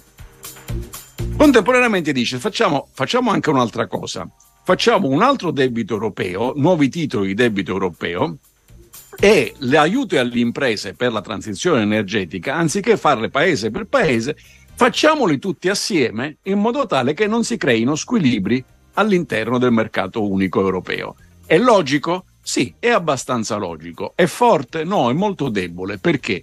Perché i tedeschi ti rispondono: scusi, ma lei si è accorto che nel suo ragionamento di prima ha detto che vorrebbe utilizzare i fondi che non avete utilizzato? Ora voi dite che non avete utilizzato, noi diciamo che non siete stati capaci di utilizzare, cioè quelli fondi erano a vostra disposizione, non siete stati capaci di spenderli. Adesso che dovete spenderne molto di più, dite: non è che ci posso aggiungere pure quelli che così li spendo molti di più tutti insieme e staremo a vedere se siete capaci. Allora, va bene, questa prima cosa. Ma come sta in piedi il vostro non essere stati capaci di spendere quei fondi con l'idea adesso ce ne vogliono molti di più tutti assieme? E non siete, voglio dire, prima fateci vedere che li spendete bene, non farlo vedere a noi tedeschi, fatelo vedere a noi europei, all'Unione Europea. Questo è il punto. Cioè tu devi cercare di ragionare tenendo insieme nella tua testa le posizioni e gli interessi di tutti, perché se devi rappresentare solo i tuoi fai il sindacato, non che fai più la politica o il governo. Questo è il tema. Dopo che aggiungi, c'è un'intervista molto bella oggi, molto vasta, di Meloni al Sole 24 Ore, e dice: beh, sapete cosa c'è? Il debito italiano dobbiamo riportarlo dentro i confini nazionali. E guardi che però questo sta già avvenendo da qualche tempo e non è che sia un fatto proprio che desta entusiasmo, perché significa che non prendiamo soldi in prestito da fuori, cioè che ci prestiamo i soldi fra di noi. Dopodiché il tema qual è? Io sono un risparmiatore italiano, che faccio? Devo investire in titoli del debito pubblico per patriottismo? Guardate che in questi anni con la globalizzazione i risparmiatori italiani ne hanno tratto un gran beneficio, perché i soldi si sono potuti investire in fondi, azioni, poi diciamo i più saggi si sono rivolti a dei gestori specializzati, ma si possono investire in qualsiasi cosa, ci guadagni. Io con i miei risparmi ci voglio guadagnare. Cos'è? Cioè, sono cattivo? Io con i miei risparmi voglio avere il maggior profitto possibile, senza rubare niente a nessuno. Se mi dici devi metterli nel debito pubblico italiano, la mia domanda è: ma perché mi dai di più? No, perché se mi dai di più vuol dire che il debito pubblico italiano costa di più, e se mi dai di meno, intanto non si capisce perché tu voglia allettarmi. Ma perché devi riportare tutto il debito dentro il paese? Perché quando avrai riportato tutto il debito contro il paese, l'Italia non sarà più indipendente, saranno gli investitori nel debito italiano, cioè gli italiani, a essere più deboli, molto più vulnerabili. Sarà più facile dirgli: ragazzi, vi togliamo il 20%. Perché questo è il gioco, e contro questo gioco ci sono le regole europee, grazie al cielo, e che viva, e che vanno rispettate. Quindi attenzione a spingersi, diciamo, su terreni che possono essere molto scivolosi, anche perché gli altri nel frattempo ascoltano, sanno leggere, sanno scrivere, e se tu dici: guarda, è meglio che mi nazionalizzo il debito, essi dicono: ah, perché hai intenzione di ristrutturarlo? Hai intenzione di intervenire sul debito? Perché sennò che differenza ti fa? Tanto devi pagare gli interessi a chi investe. Tra poco altri temi da approfondire in rassegna stampa, ora titoli sport. Allora, la Gazzetta dello Sport, come ogni mattina partiamo da qui. Fuori gioco, l'apertura, De Ketelaere flop nel Milan. Il belga ancora secco e sempre più ai margini, con il nuovo modulo avrà ancora meno spazio. Di spalla poi il dolore, addio Elena Fanchini, leonessa sugli sci e nella malattia. Corriere dello Sport, Roma più debole, un virgolettato, l'ammissione del manager giallorosso dopo la cessione di Zaniolo. Al centropagina trionfo Bassino, poi il dramma Fanchini, il tragico addio di Elena dopo l'oro in Super G. È tutto alle 7.23, qualche consiglio per tutti, poi torniamo. 7:26 minuti, torniamo in rassegna stampa con Davide Giacalone. Allora, pagine interne del giornale di oggi, ci sono due casi molto simili per vicenda, sindaco assolto e PM condannato, in questo caso siamo a Trani, innocente dopo 8 anni l'ex primo cittadino. Appena sotto un altro caso, Tappezza Prato di manifesti dopo l'assoluzione, in questo caso si tratta dell'ex presidente del Consiglio Comunale. Naturalmente sono storie, come molte volte le abbiamo raccontate e che sono state totalmente inutili raccontarle, di persone che hanno visto sostanzialmente rovinato la vita o comunque resa difficile per un lungo periodo, e poi a un certo punto il giudice si alza e dice: in nome del popolo italiano le comunico che lei è innocente. Quello dice: grazie, io lo sapevo già. Il problema è diciamo così, tutti gli anni che sono passati. In particolare Maurizio Bettazzi, che a Prato appunto ha, diciamo, attaccato i manifesti, dice: il fatto non sussiste, cioè insomma mi hanno assolto, e dice che ha passato gli ultimi 10 anni a difendersi da un'accusa di cui sapeva di essere innocente. A parte il fatto che è stato assolto, ma magari la procura fa ricorso, quindi c'è. Però lui, diciamo, si propone di passare i prossimi 10 anni a spiegare come stavano effettivamente le cose, se qualcuno glielo chiederà. Gli devo togliere questa illusione, mi dispiace, la mattina presto non glielo chiederà nessuno. L'interesse di questa storia dura circa 10 minuti, non 10 anni, e a nessuno gliene importerà più assolutamente nulla, perché vede, e vediamo tutti, il problema non è solamente quello della giustizia lenta, il problema è la trivialità dell'informazione che insegue la trivialità del pubblico, perché il problema siamo noi italiani che amiamo quello che a me personalmente ripugna, e cioè lo spettacolo dell'accusa. La innocenza non fa spettacolo, dura lo spazio di un mattino. Dopo 10 anni l'hanno assolto. Il prossimo che arrestano per un'inchiesta, e tu dici: ma vi ricordate quello che avete detto che l'hanno assolto? Beh, magari l'assolvono fra 10 anni questo.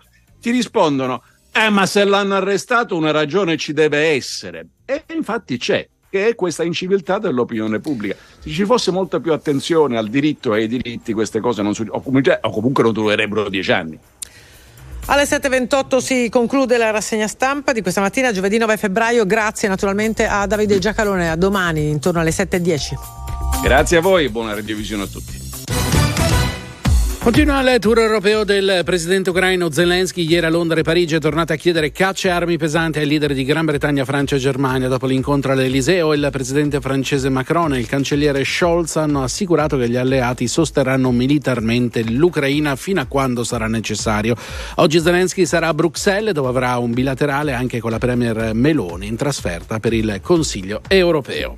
E ora il Festival di Sanremo, dopo la seconda serata nella classifica generale sulla base del voto della sala stampa. Al primo posto c'è Marco Mengoni con "Due vite", a seguire con "La pesce di Martino" con "Splash", Madame con "Il bene e nel male", Tananai con "Tango" e Elodie con "Due". Una scossa di terremoto di magnitudo 3.5 è stata avvertita ieri alle 21:51 con epicentro intorno a Siene, a 8 km di profondità. Nella stessa zona sono state registrate altre scosse. Oggi scuole e università chiuse in città. Ogni tanto ti vedo in giro, ma poi non sei tu. E quante macchine come la tua, dello stesso blu. La mia pelle è il mio foglio bianco e ci scrivo su.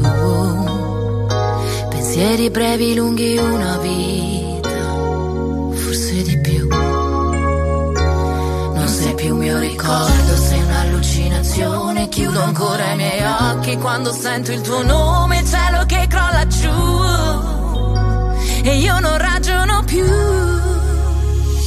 alla fine eri una bella canzone, la prima fuga al mare in moto d'estate. Le tue risate e fare i cretini nei prati, andare a dormire ancora bagnati. Alla fine eri una bella canzone che non si può ascoltare. Ricordo le ultime parole, quelle dette male, maledette. Ci sono cose che non ho deciso, tipo cosa farò. galleggiare senza direzione, finché mi ritroverai.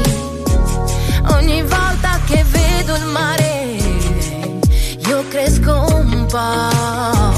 Qualcuno ha messo il tuo stesso profumo, cambia il colore al pomeriggio però.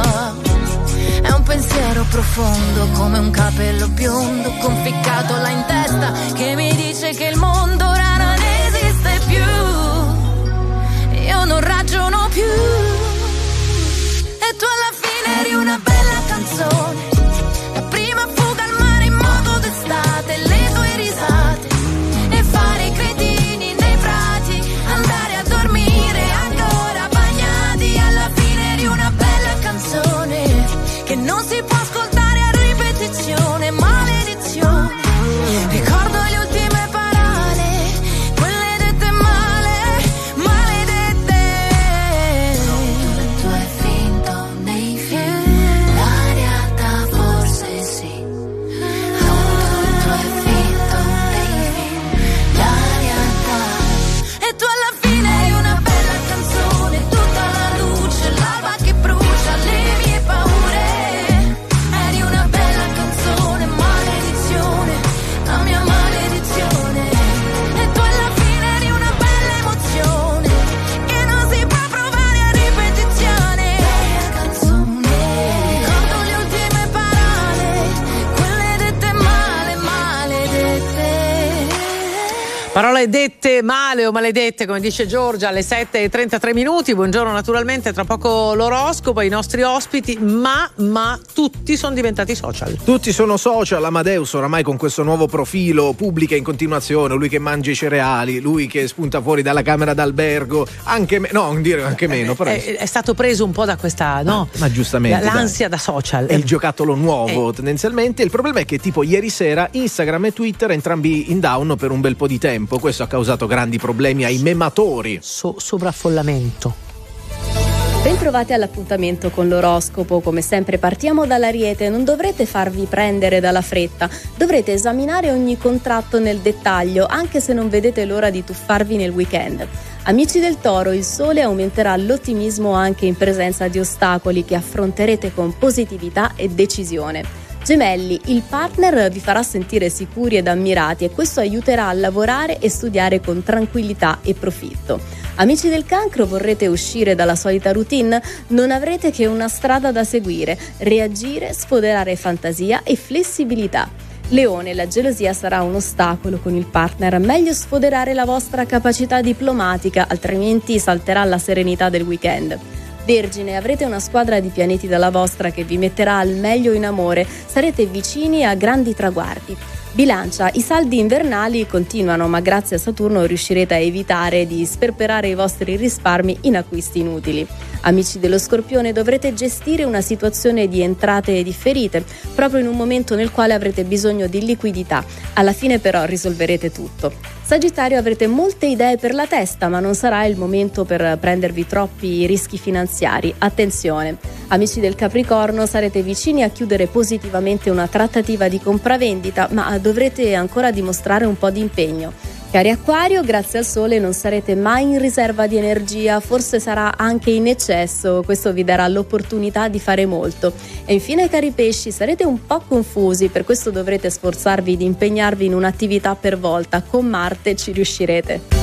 Firmato da Adele Procasca. Eccoci qui alle 7:35. Mancano effettivamente pochi giorni ad una data che insomma per gli innamorati dice qualcosa, che è il 14 di febbraio, è San Valentino.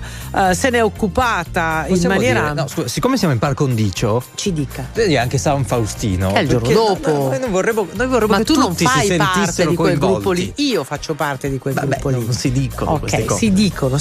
Ah, tra l'altro il 13, cioè è un trio interessante. 13 è il giorno della radio, quindi sarà World Radio Day, quindi insomma è un inizio di settimana importante quello prossimo, ma partendo da San Valentino Donna Moderna ha dato spazio a questa ricorrenza anche in una maniera abbastanza specifica, e allora questa mattina ne vogliamo parlare con Marta Bonini, che è vice caporedattore di Donna Moderna. Buongiorno e bentornata Marta. Ciao, buongiorno, grazie mille dell'invito. Grazie a te.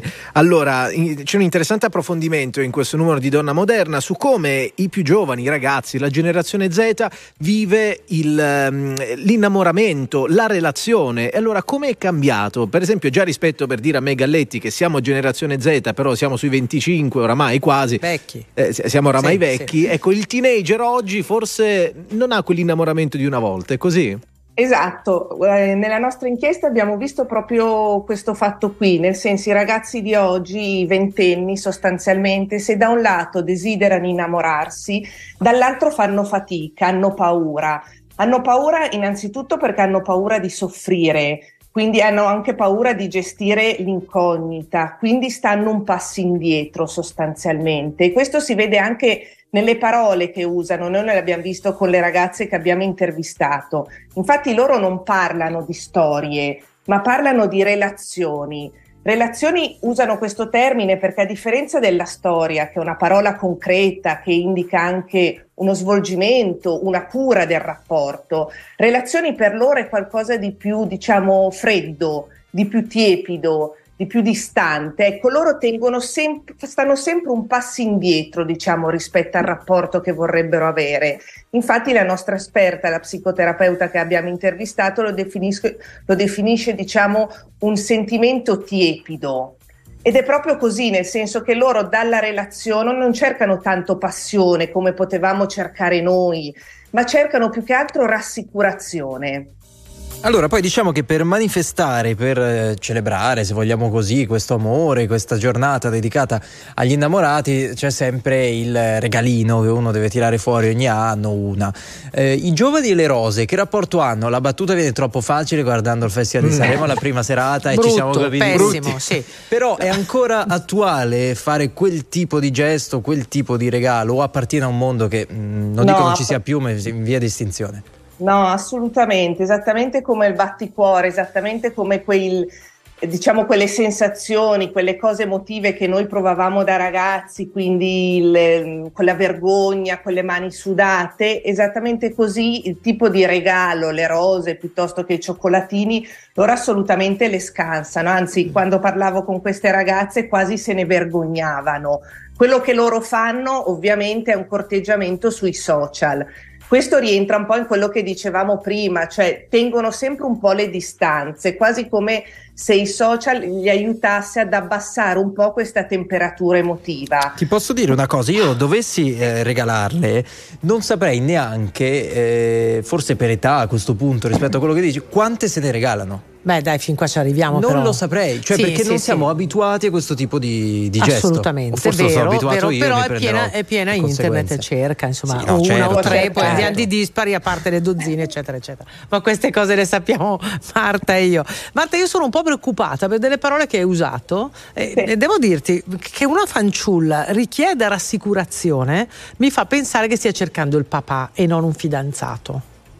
Ma allora, più che il papà, secondo noi, insomma, un fratello, insomma. Sì, da quello che viene fuori, quando parlano di rassicurazioni, loro parlano di rassicurazioni di loro stessi, nel senso che nei ragazzi giovani adesso avere un fidanzato, avere una compagna è, diciamo, una skill che serve per essere accettati, per essere presentabili. Un po' come dice Jennifer Guerra, questa bravissima scrittrice che ha scritto Il Capitale Amoroso, dice che appunto l'avere un compagno, essere innamorati, serve per posizionarsi nella società. Quindi secondo me non è tanto la ricerca di un rapporto appunto bello, tranquillo, che si può avere con un papà, ma è proprio una rassicurazione dei propri valori, per essere, tra virgolette, fighi nel gruppo di amici, nel gruppo di scuola, nei confronti degli insegnanti, ecco. Perché altrimenti sei sfigato. Cioè esattamente, okay. Esattamente. Loro si definiscono sottone, le ragazze. Sì, esatto. Cioè, se non hanno, ecco, se non hai un fidanzato e se questo fidanzato non ti porta nel gruppo dei suoi amici dove fa sport, eccetera, eccetera, sei un po' sfigata, ecco. Insomma, è una questione davvero che diventa quasi sociologia, via, però è molto interessante da indagare, sicuramente potremo tornare sul tema. Marta Bonini, vice caporedattore di Donna Moderna, grazie mille per avercene parlato. Grazie, buona giornata. Allora magari martedì ci facciamo anche la linea diretta, così sentiamo i nostri ascoltatori su questo tema, differenze di generazioni rispetto all'amore, rispetto a San Valentino, che cosa dicono. Tra poco vi portiamo a Sanremo, dove i fiori non mancano, lì le rose sono facili. Lì le rose, anche se le hanno buttate, calpestate, rovinate, le rose ci sono, di tutto. C'è qualcuno che va a raccoglierle, dice così per martedì io le metto al fresco e ce l'ho già. Mi raccomando, 3 oppure una, oppure vai di dozzine. Sempre dispari, oppure dozzine. Vabbè, 3, oppure una, oppure dispari. Anche 50, eh?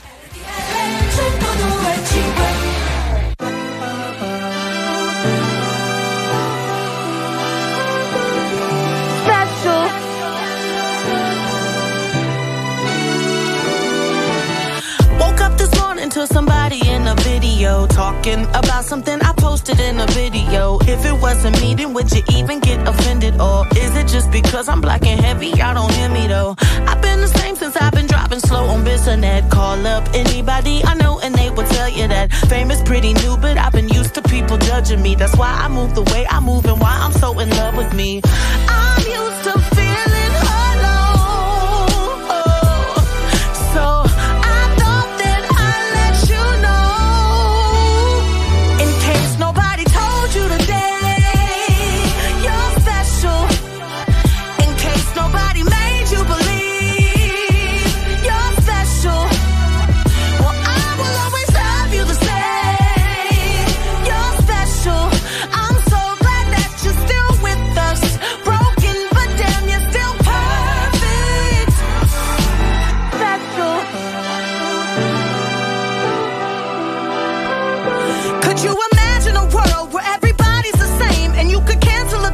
she just wanted to change. How could you throw stones if you ain't been through a pain? That's why we feel so alone. That's why we feel so ashamed.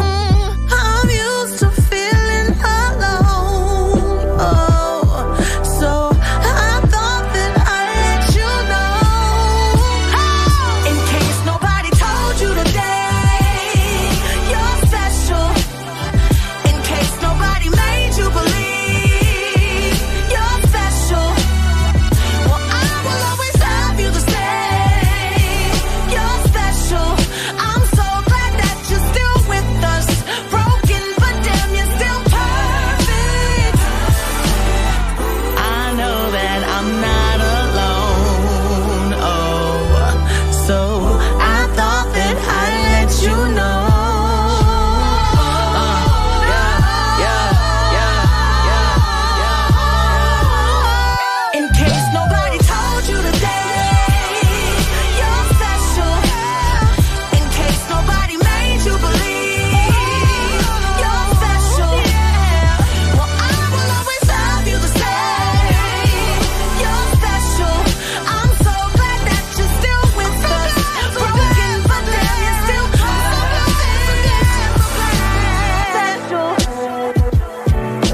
Chiama così Special. Lizzo, alle 7:49 minuti, stiamo parlando del Festival di Sanremo in linea diretta, le vostre opinioni ce l'avete raccontate, adesso andiamo davvero lì nella città dei fiori, dove ci aspetta l'inviato della Ragione Federico Arduini. Buongiorno e ben ritrovato.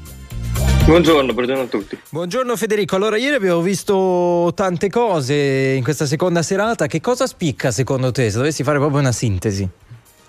Ma allora sicuramente ha diviso molto la performance di Fedez dalla nave della Costa Concordia, quella sicuramente, anche perché poi lui ha dichiarato di non aver parlato in precedenza di nulla di ciò che poi ha cantato. Tutto questo sulla Costa Smeralda, cioè lui non era sul palco, giusto? Era collegato? No, okay. Esatto, era collegato e quindi è stato molto divisivo da quel punto di vista lì, sia sui social hanno parlato tutti, poi in quel momento Twitter era down, quindi anche questa cosa è stata abbastanza divertente. Poi di certo il monologo della Fagnani ha diviso anche quello, perché come sempre tutto quello che c'è a Sanremo poi viene letto da diverse prospettive, quindi sicuramente quello, e poi il ritorno degli ospiti internazionali, quindi Black Eyed Peas si sono presi il palco, hanno cantato alcune delle loro hit più belle, tra cui I Got a Feeling, che ha fatto esplodere l'Ariston. Ecco, quindi un ritorno tanto atteso, quello degli Oscar. Molto apprezzati. Sì. Nel frattempo la vita di questo piccolo comune, perché di fatto Sanremo è un piccolo comune, un po' esplode anche lei. Eh sì, perché io raccolto un po' di testimonianze qui a Sanremo, soprattutto chi lavora come tassisti, che mai come quest'anno hanno visto un afflusso di persone senza precedenti, perché siamo soltanto oggi è giovedì e mi dicevano che c'era gente come gli altri anni il sabato, la domenica e il venerdì, quindi non hanno idea di che cosa potrà succedere nelle giornate clou, che poi sono quelle dei weekend, perché si sa, qui poi arrivano dalla Francia, arrivano da tutto l'Interland, dalla zona di Sanremo per godersi un po' l'area del festival e in questo caso vedere anche tutti gli eventi esterni, quindi Piazza Colombo, Green Carpet, tutti quanti gli eventi che ci sono qui. È solo che queste mega strutture hanno complicato un pochino la vita a chi lavora qui, soprattutto nella viabilità, perché rispetto magari a qualche edizione fa in cui non c'era questo mega palco, non c'era la struttura sotto il casino, era più facile muoversi. Invece adesso mi dicevano che è bellissimo, perché ovviamente è l'evento clou dell'anno, però c'è un po' da combattere con questo. Certo. Grande caos, grande confusione, però dai, anche quello è il bello della kermesse. Ma leggevamo di una grande polemica prima dell'inizio della serata con Anna Oxa, che insomma non è che l'ha presa benissimo il fatto che nella prima serata non è stata apprezzata. No, direi di no. Tra l'altro è passata un pochino sottovoce, perché ieri giustamente si è parlato tanto di Blanco, delle sue scuse, del gesto che ha fatto, vabbè, è inutile riprenderlo, però ha parlato tramite la sua pagina Facebook, la sua rappresentante, sottolineando come se le persone non hanno capito il testo, è molto probabilmente la canzone Sali, con cui lei è in gara a Sanremo, è molto probabilmente dovuto al fatto che ci sono tanti analfabeti funzionali. Devo dire, una toccata piano, delicatissima. Tra l'altro ha anche consigliato di farsi seguire da degli esperti per l'analisi del testo, quindi insomma. Senti, Federico, ma tu dove sei fisicamente durante il festival? Sei in sala stampa con i colleghi? Sì, molto spesso sono in sala stampa, se no ovviamente vago in giro per Sanremo. Che cosa dicono in sala stampa ora che abbiamo sentito tutti i brani? Quali sono le percezioni che hai da lì? Dalla sala stampa sicuramente c'è grande, come dire, si sapeva che per esempio Marco Mengoni avrebbe portato un grande pezzo anche con la Pesce di Martino, cioè ce lo si aspettava a sentirlo così poi sul palco, perché pur avendoli già sentiti prima, poi sentirli lì è un'altra cosa. Senti, invece chi avrebbe deluso secondo i tuoi colleghi e te e i tuoi colleghi? Chi potrebbe aver deluso rispetto alle aspettative, dicono? Sentivo un pochino di così vociare sulla performance di Giorgia, ma semplicemente perché forse deve esserci stato qualche piccolo problema tecnico, non si capisce bene all'inizio. Però a parte quello, diciamo che non è che ci sia qualcuno che abbia deluso più tanto, forse anche un pochino Ariete, ci si aspettava qualcosina di più a livello di performance, però è molto giovane, per cui anche la prima volta. Sì, grande emozione. Senti, ma questo super ospite di origini italiane di cui si parla da settimane ormai, non si capisce, si è detto Ariana Grande, si è detto Madonna, abbiamo qualche informazione per capire chi potrebbe essere? Ma guarda, io se ti dicessi qualcosa probabilmente sparerei, perché ognuno dice la sua, ancora non si sa.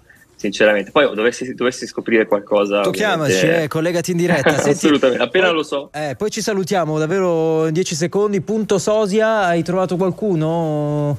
Sì, ho trovato il sosia di Aldo Baglio, che tra l'altro era mezzo Aldo Baglio, mezzo Michael Jackson. Non chiedetemi perché. Voleva giocarsi tutte le carte possibili, già che c'era, sì. E basta. E poi anche Venditti. Molto bene, grazie Federico Arduini della Ragione, ci sentiamo presto, buon Sanremo. Ciao, grazie, ciao a tutti. Buona mattinata naturalmente. Adesso salutiamo come sempre Don Antonio Mazzi, buongiorno, bentornato. Che mi dice che la musica è vita. Bravo, ottimo, in tema con Sanremo stamattina. Sì, siamo in tema, ok? La musica è vita, grazie Don. Vai. Ciao, grazie. Ciao. A proposito di musica, vi sblocchiamo un ricordo, si dice così, dal 1984.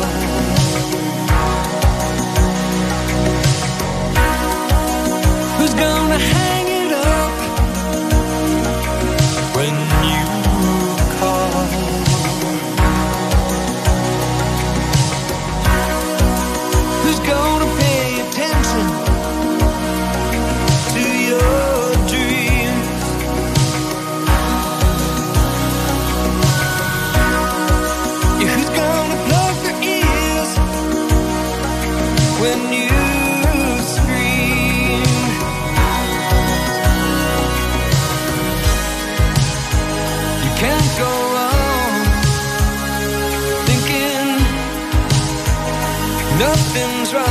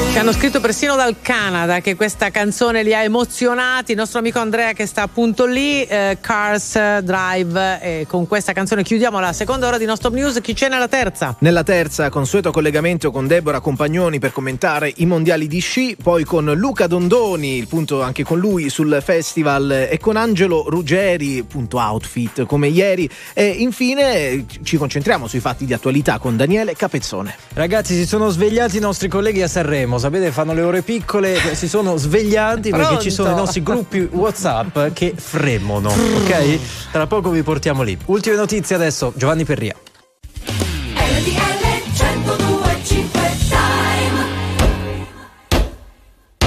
E sono le 8 in punto anche a Trambileno in provincia di Trento.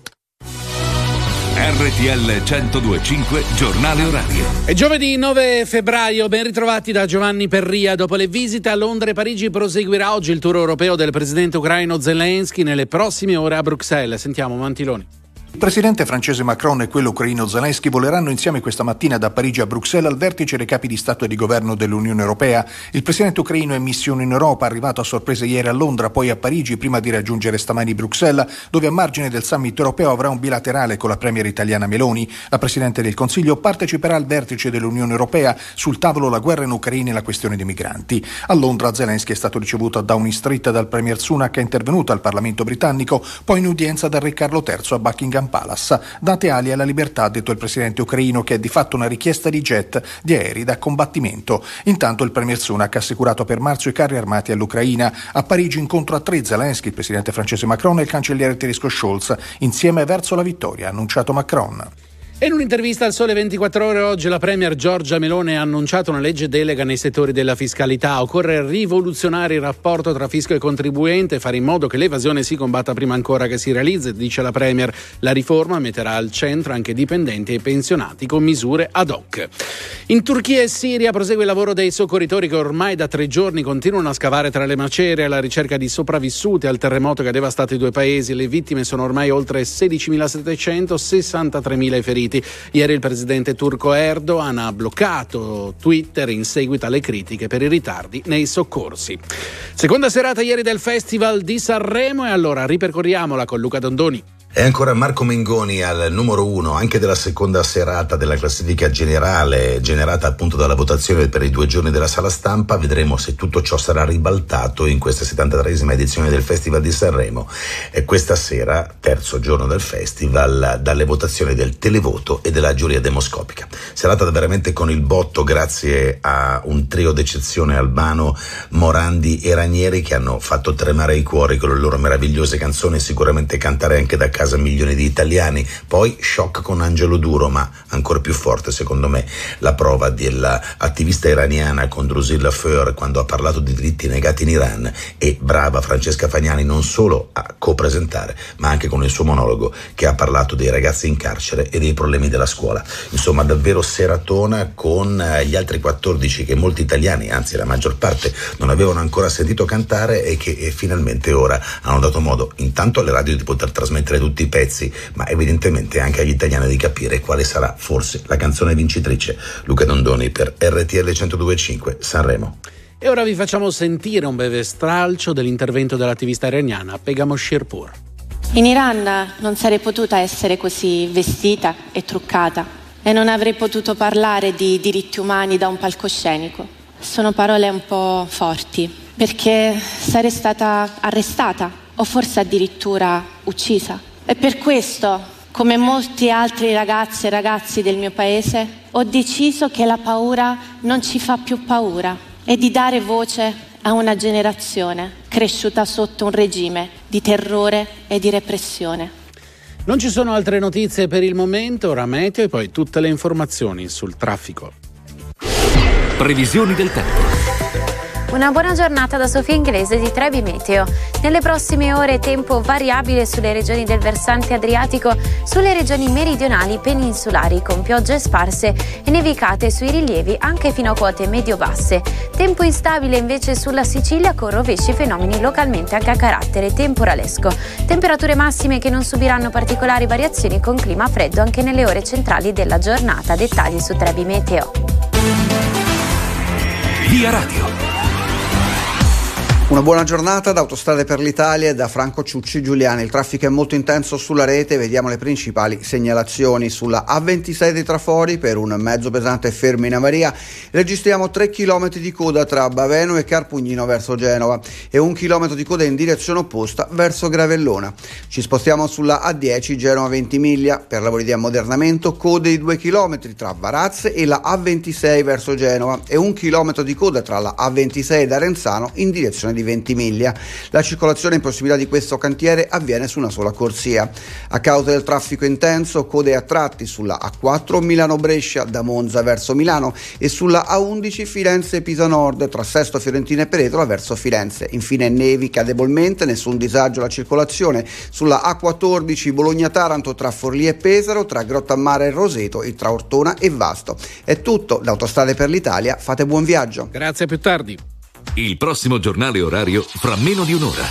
Perché le notizie prima passano da noi. RTL 102.5. Very normal people. RTL 102.5. Power hit.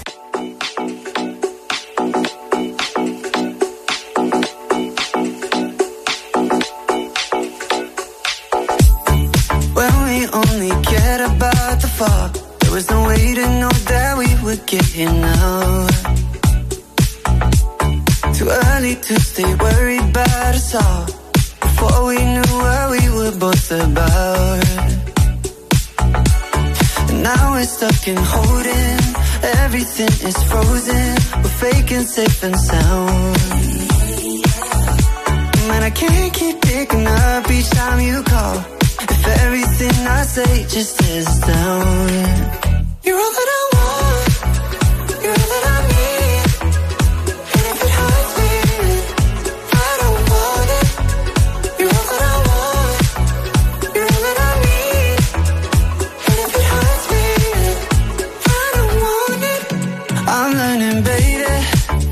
Keep on burning. No, I can't leave you. The world will keep on turning. But I'm thinking lately, what's so concerning? Soon as I leave you, I just keep on hurting.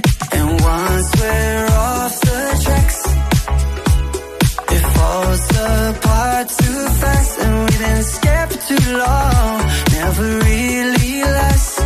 Once I get to thinking, it all keeps coming back, yeah. You're all that I want, you're all that I need. And if it hurts me, I don't want it. You're all that I want, you're all that I need. And if it hurts me, I don't want it.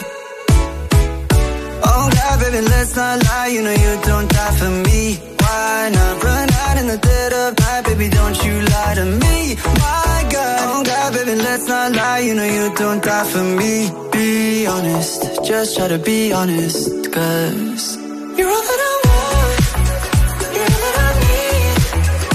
And if it hurts me, I don't want it. I don't want it, no. You're all that I want, you're all that I need.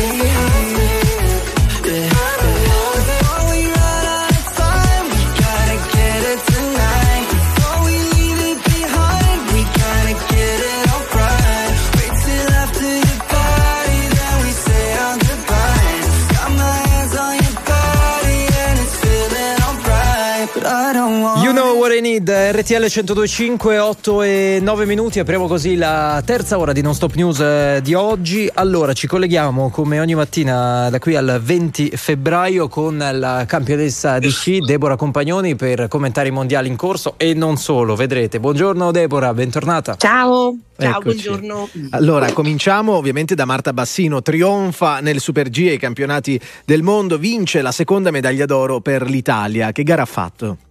Ha fatto una gara spettacolare, è una vittoria bellissima. Lei ha sciato in maniera magistrale nella parte finale, poi la parte più tecnica, più ripida, e ha fatto proprio lì la differenza rispetto a tutte le altre, battendo anche Michaela Schifrin, la grande campionessa americana. Si sono difese le altre, però lei è stata davvero bravissima, soprattutto perché non è proprio la sua disciplina. Infatti è la prima volta che vince il Super G. Davvero tanti complimenti a Marta. Ci sta regalando molti bei risultati questo mondiale, no Deborah? Eh sì, infatti io ho detto è la squadra più forte in questo momento proprio nel circo bianco femminile, è la squadra italiana. È un momento glorioso per l'Italia al femminile, molto di più degli anni miei e della nostra squadra che già era molto forte. Davvero brave queste ragazze, aspettiamo anche la discesa libera e il gigante che sono... Anche lì possiamo vincere ancora tanto. Senti Deborah, forse proprio queste vittorie potrebbero essere il ricordo migliore per, dobbiamo dirlo, questo lutto che ha colpito lo sci, no? Il ricordo migliore anche per Elena Fanchini, che da 4 anni e mezzo lottava contro una brutta malattia, ci ha lasciate questa notte, insomma a 37 anni, giovanissima, e ricordiamo che Elena è la sorella maggiore delle tre, Sabrina e Nadia, insomma le tre Fanchini, che sono proprio note nel mondo dello sci per essere tutte e tre sciatrici. Sì, le sorelle Fanchini sono state negli anni, recentemente hanno dominato anche loro nella discesa libera, nelle prove veloci, discesa libera e Super G, e sono state un po' quelle che hanno avviato questa squadra molto bella nella velocità. Purtroppo Elena ci ha lasciati ieri sera e la ricordiamo come una ragazza davvero sorridente e molto, molto calma. Tutte e tre queste ragazze erano un po' così una bella immagine proprio dell'Italia per lo sci, perché hanno questo sorriso bellissimo. E oggi gareggiano gli uomini e noi aspettiamo il rientro di Dominic Paris, che è arrivato secondo nell'ultimo Super G di Cortina, e anche il nostro Casse, che anche lui è arrivato terzo nel Super G, anche lui di Cortina, l'altro Super G, perciò sono degli atleti che possono fare molto bene oggi in una pista difficile dove ci sarà questa sfida continua che è cominciata dall'inizio della Coppa del Mondo tra lo svizzero Odermatt e il norvegese Kilde. Sarà una gara molto molto spettacolare e interessante. Allora Deborah Compagnoni, sì. È una sfida molto interessante anche quella, sai che noi siamo in pieno clima Sanremo, quella che è stata lanciata ieri da Amadeus sul palco dell'Ariston, perché hanno lanciato, no, la scelta della mascotte delle Olimpiadi tra due proposte. Allora, visto che tu sei l'ambassador delle Olimpiadi, Paralimpiadi Milano Cortina, quale delle due alternative preferisci? Ma sono tutte e due molto belle, banali, però proprio anche molto particolari, e il fatto che siano state disegnate da ragazzi delle scuole, anche questo coinvolgimento proprio di tutti i ragazzi italiani è molto bello. A me piacciono tutte e due, però allora i fiori, secondo me piacciono i fiori, poi il significato anche di questi due fiori, la stella alpina e il bucaneve, forse quelli, però forse sono più realizzabili gli ermellini per poi essere tenuti proprio come materialmente come oggetto anche per i bambini, come ricordo, perciò non saprei. Forse l'ermellino è più fattibile, l'ermellino peluche, no? Esatto, mi immagino l'ermellino peluche, esatto, mi piace di più. Il bucaneve e la stella alpina la lasciamo a Galletti, così la può regolare a San Valentino. Andiamo a Blanco, facciamo così che se ne occupa lui. Va bene, grazie a Deborah Compagnoni, la commentatrice per RTL 102.5, lo ricordiamo, di questi mondiali di sci. Ci sentiamo domani, grazie. Ciao. Continua a salire il bilancio delle vittime del terremoto che ha colpito Siria e Turchia. Oltre 16.000 i morti, 63.000 le persone rimaste ferite. Il presidente turco Erdogan ha deciso di bloccare Twitter dopo le critiche sulla lentezza nel raggiungere alcune delle aree colpite. I vigili del fuoco italiani hanno intanto estratti vivi dalle macerie alcuni ragazzi. In un'intervista al Sole 24 Ore oggi la premier Giorgia Meloni ha annunciato una legge delega nei settori della fiscalità. Occorre rivoluzionare il rapporto tra fisco e contribuente, fare in modo che l'evasione si combatta prima ancora che si realizzi, dice la premier, che aggiunge: la riforma metterà al centro anche i dipendenti e i pensionati con misure ad hoc. La legge sul carcere ostativo è cambiata, per questo la Corte Costituzionale ha rinviato gli atti ai giudici del Tribunale di Sorveglianza di Perugia e al magistrato di sorveglianza di Avellino, perché valutino se sono ancora rilevanti le questioni di incostituzionalità che avevano sollevato. Via Radio. Una buona giornata da Autostrade per l'Italia, da Franco Ciucci Giuliani. Il traffico è molto intenso sulla nostra rete, vediamo le principali notizie. Sulla A10 Genova Ventimiglia per lavori di ammodernamento, code di 2 km tra Varazze e la A26 dei Trafori verso Genova e 1 km di coda tra la A26 da Renzano in direzione Ventimiglia. La circolazione in prossimità di questo cantiere avviene su una sola corsia. Ci spostiamo sulla A14 Bologna-Taranto. A causa di un incidente tra 3 auto ed un mezzo pesante si viaggia in coda per 1 km tra Val di Sangro e Vasto Nord verso Bari. A causa del traffico intenso, code a tratti sulla A4 Milano-Brescia da Monza verso Milano e sulla A11 Firenze-Pisa Nord da Sesto a Fiorentino in direzione di Firenze. Infine sono in atto deboli nevicate, nessun disagio alla circolazione sulla A14 Bologna-Taranto tra Forlì e Pesaro, tra Grottammare e Roseto ed infine tra Ortona e Vasto. Per il momento è tutto, fate buon viaggio. Grazie e a più tardi, ovviamente buon viaggio anche da parte nostra. Vi raccontiamo anche quello che i quotidiani pubblicano sul festival. C'è un'interessante intervista sul Libero a Mr. Rain che dice: io riesco a scrivere solo quando piove. Per questo quel nome è chiaro. Il problema è che in periodo di siccità abbiamo visto il po' che insecca si trasferisce altrove dove piove e allora va tutto bene. Poi il giornalista che firma l'intervista, Fabrizio Biasin, dice: guarda, c'è Simona Ventura che ti aveva bocciato un X Factor di 10 anni fa, che ha detto insomma che sei bravissimo, parla molto bene di te, lui si è quasi commosso leggendo. Siete pronti? Vi portiamo a Sanremo tra poco e sempre fra poco suoniamo un pezzo pazzesco.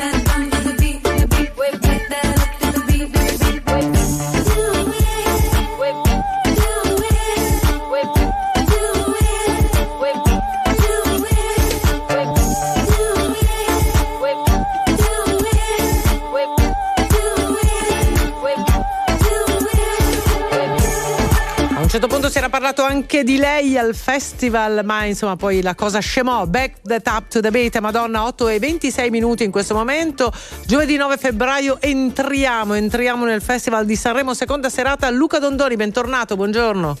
A voi, buongiorno. Allora, buongiorno Luca. Dove partiamo? Ovviamente io sono rimasto colpito da Albano che fa le flessioni e non so se vogliamo partire da lì. A te.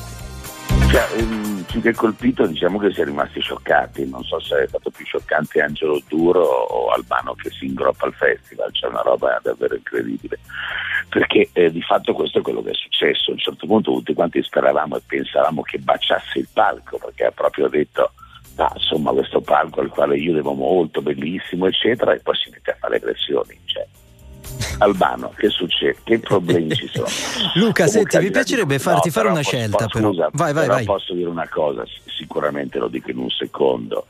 Secondo me, milioni di italiani incollati al teleschermo perché quelle canzoni le ascoltavamo tutti. Bellissimo. Mi piacerebbe farti una scelta tra le canzoni che abbiamo sentito ieri, cioè quella che veramente, sommando pezzo in sé ma anche performance, esibizione, ti ha colpito di più, e un'altra scelta invece per i contenuti extra festival di ieri, che forse sono stati un po' più sottotono rispetto alla prima serata. Dici tu. Beh sì, perché poi c'è anche il discorso che se ne è parlato molto prima, cioè tutte le paginate dei giornali che dicevano festival, diritti nelle canzoni, la salute mentale, i problemi eccetera, però poi alla fine le canzoni, quelle con i problemi, la salute mentale, la depressione eccetera eccetera, sono tutti in fondo, perché se non ricordo male, insomma, c'è Marco Mengoni là in alto e si parla di amore, si parla di tante altre cose, ma non di salute mentale o di depressione in quella canzone. E poi lo stesso succede anche per altri. Io devo dire che probabilmente certe canzoni ancora devono essere scoperte. Ha detto benissimo Amadeus ieri quando ha detto: aspettate un attimo, Televoto e Demoscopica stasera ribalteranno probabilmente, o comunque cambieranno molto quello che è il voto della sala stampa. Sinceramente io su certi voti sono rimasto completamente basito, però poi sono successe delle cose anche un po' particolari. Ieri sera Giorgia non ha fatto proprio la performance della vita, nel senso che all'inizio della canzone non ho capito, sarei sentito male dagli in-ear, c'erano problemi di semitoni, però addirittura sembrava, e dico sembrava perché parlare di Giorgia Cristona è una bestemmia, però che addirittura andasse fuori registro, e quindi non è arrivata moltissimo in più. La canzone è molto difficile. Però io mi sono emozionato ma alle lacrime, per esempio su un pezzo come quello di J-Ax e Jad, che hanno raccontato la loro storia e alla fine hanno terminato ormai ultra quarantenni nelle lacrime, prendendo i fiori da Amadeus e dalla Fagnani.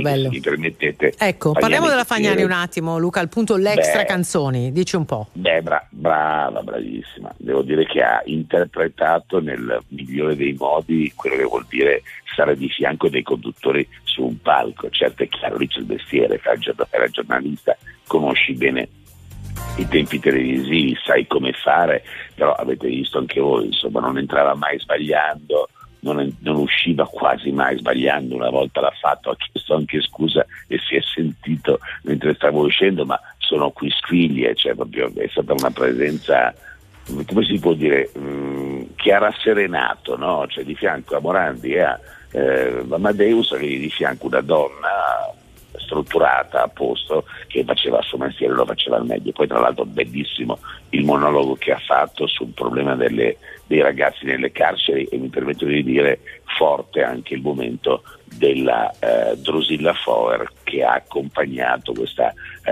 Fega, si chiama, che è appunto l'attivista iraniana che ha parlato dei diritti negati nel suo paese.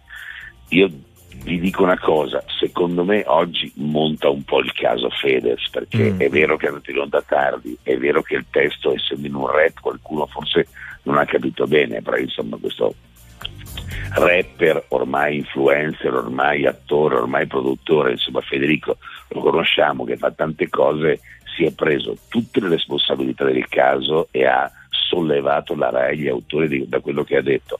Ma di cose ne ha dette belle pesanti. Esatto, le abbiamo raccontate anche nella nostra chiacchiera con gli ascoltatori tra le 6 e le 7 e devo dire che ha diviso davvero tanto. Staremo a vedere anche oggi in conferenza stampa come insomma affronteranno il tema tutti i conduttori e non solo. Grazie mille Luca Dondoni, torniamo a sentirci domani sempre intorno a quest'ora. D'accordo, a voi buona giornata e buon terza serata del festival. Ciao Luca, grazie. Allora adesso spazio, come abbiamo fatto ieri, a quelle che sono le note di stile, no? I look, i vestiti e tutto quanto. Ci ricolleghiamo con il giornalista e insegnante di moda Angelo Ruggeri. Buongiorno Angelo, bentornato. Buongiorno. Vabbè, da dove partiamo? Cos'è che ti ha colpito ieri sera? Allora, parliamo appunto, colleghiamoci a quello che ha detto Luca. La Fagnani, bellissima. Devo dire che ha scelto 3 look haute couture tra le altre cose, quindi completamente realizzati a mano, super preziosi di Giorgio Armani, bellissima, sensuale, di classe. Devo dire è veramente stata coerente anche con la sua personalità, è stata anche un po' irriverente, no? Insomma, poteva scegliere tutti i look di questo momento, tutti la volevano vestire, però lei ha scelto Giorgio Armani per anche dare un messaggio. Ma Angelo, possiamo dire una cosa però, ma questo, ma Mentana, no? Che naturalmente è il suo compagno, lo sanno quasi tutti, che è rimasta a fare il TG. Però, ma io non lo so, ho capito, però giustamente lui deve lavorare, no? È come tutti noi, lui c'ha il suo da fare, no? Certo. Giustamente vabbè. Io capisco se fosse stato il TG della rete, diciamo Ammiralia Rai, allora uno dice vabbè, mi chiedo a un collega di sostituirmi, però lì giustamente lui è anche un responsabile importante, vabbè, insomma non gli hanno dato il permesso o ha scelto lui, che è più probabile. Come ha detto lei, insomma, gli faceva i complimenti, quindi dolcissimo. Sì, lei ha detto una cosa di tipo, no, lui deve rimanere a fare quella cosa di secondaria del telegiornale, ha detto, no, in un'intervista qualche giorno fa, rispetto a ciò che facevo per il Festival di Sanremo, scherzando naturalmente. Certo. Allora, io ho visto tutto sbrilluccicare, come funziona? Cioè, chiunque addosso paillette.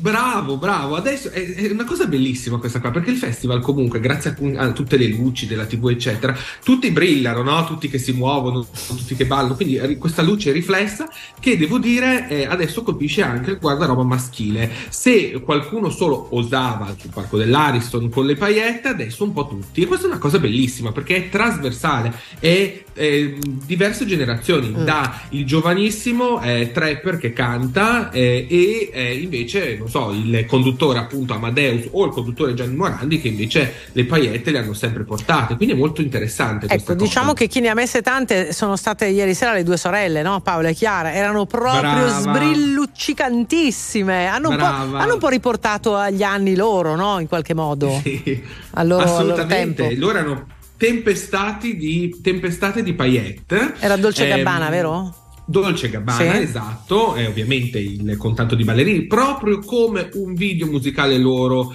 dell'inizio, no? Quindi si ballerà quest'estate, diciamo, la canzone, si ballerà in discoteca, si faranno i balletti anche, come si fa per tutte le canzoni di Paola e Chiara.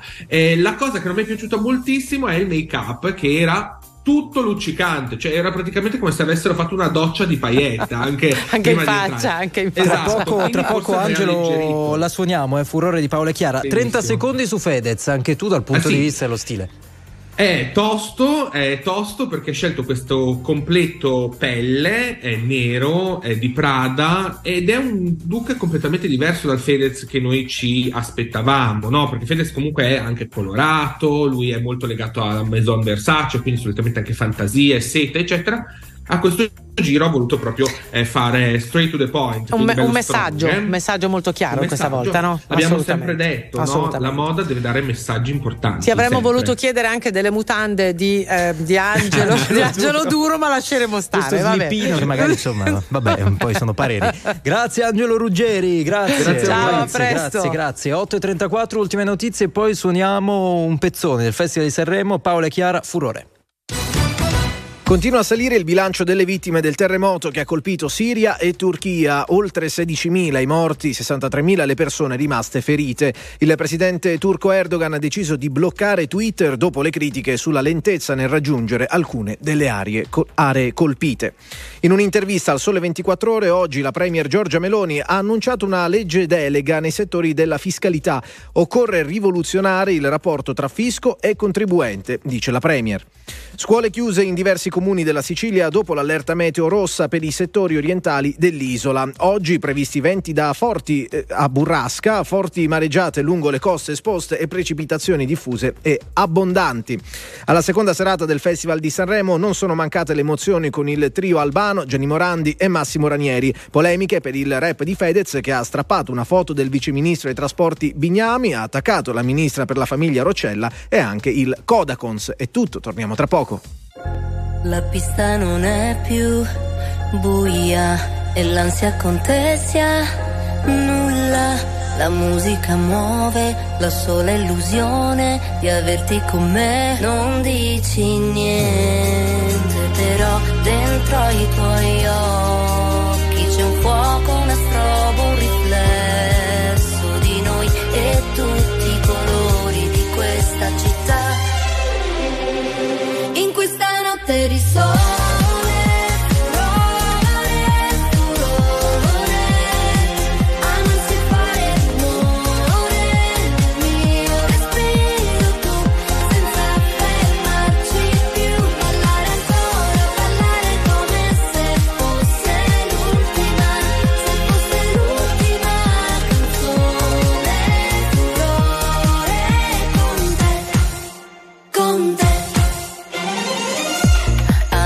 che il cuore scoppia per la strada nella folla. È un arcobaleno, io non so fare a meno di averti con me. Non dici niente, però nei nostri sguardi c'è un gioco, una strobo, un riflesso di noi che ferma il tempo che non se ne va. In questa notte di sole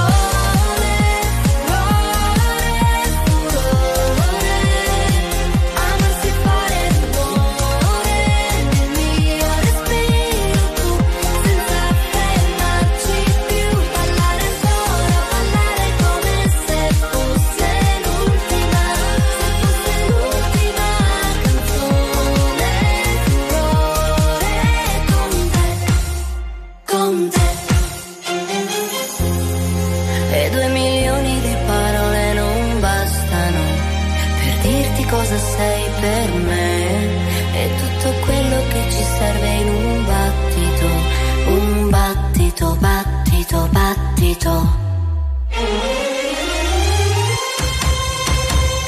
In questa notte di sole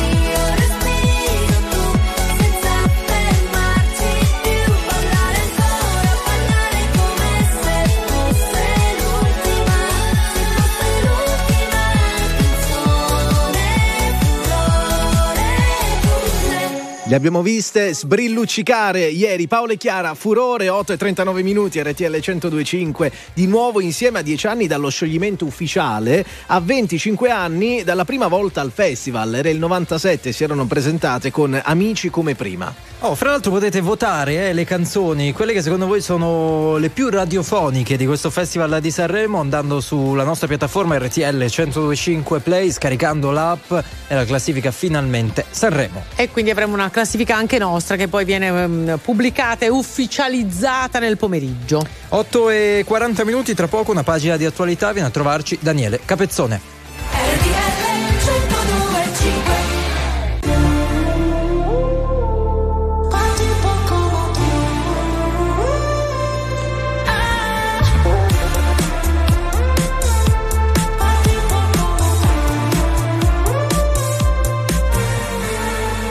Perdona porque otra opción aquí no vuelvo, no quiero otra decepción, tanto que te ganaste campeón.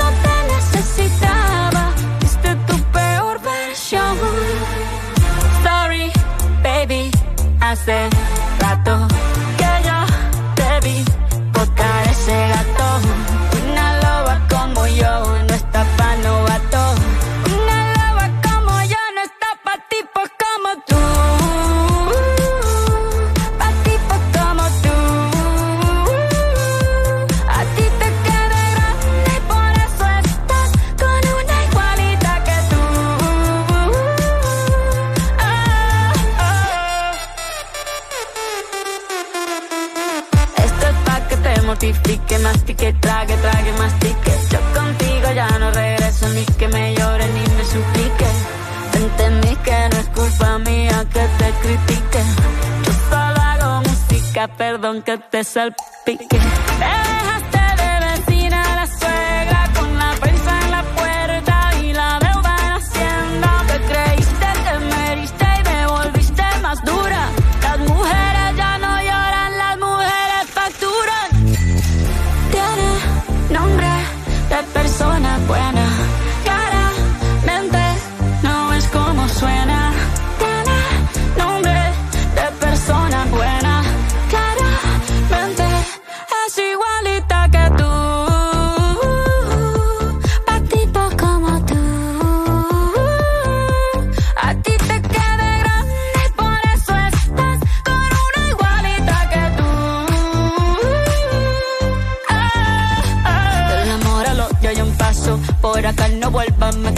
Cero rencor, bebé, yo te deseo que te vaya bien con mi supuesto reemplazo. No sé ni qué es lo que te pasó, estás tan raro que ni te distingo. Yo valgo por 2 de 22, cambiaste un Ferrari por un Twingo, cambiaste un Rolex por un Casio. Vas acelerado, dale despacio, mucho gimnasio, pero trabaja el cerebro un poquito también. Fotos por donde me ven, aquí me siento en rehén. Por mí todo bien, yo te desocupo mañana. Y si quieres traértela a ella, que venga también. Tiene nombre de persona buena, claramente no es como suena.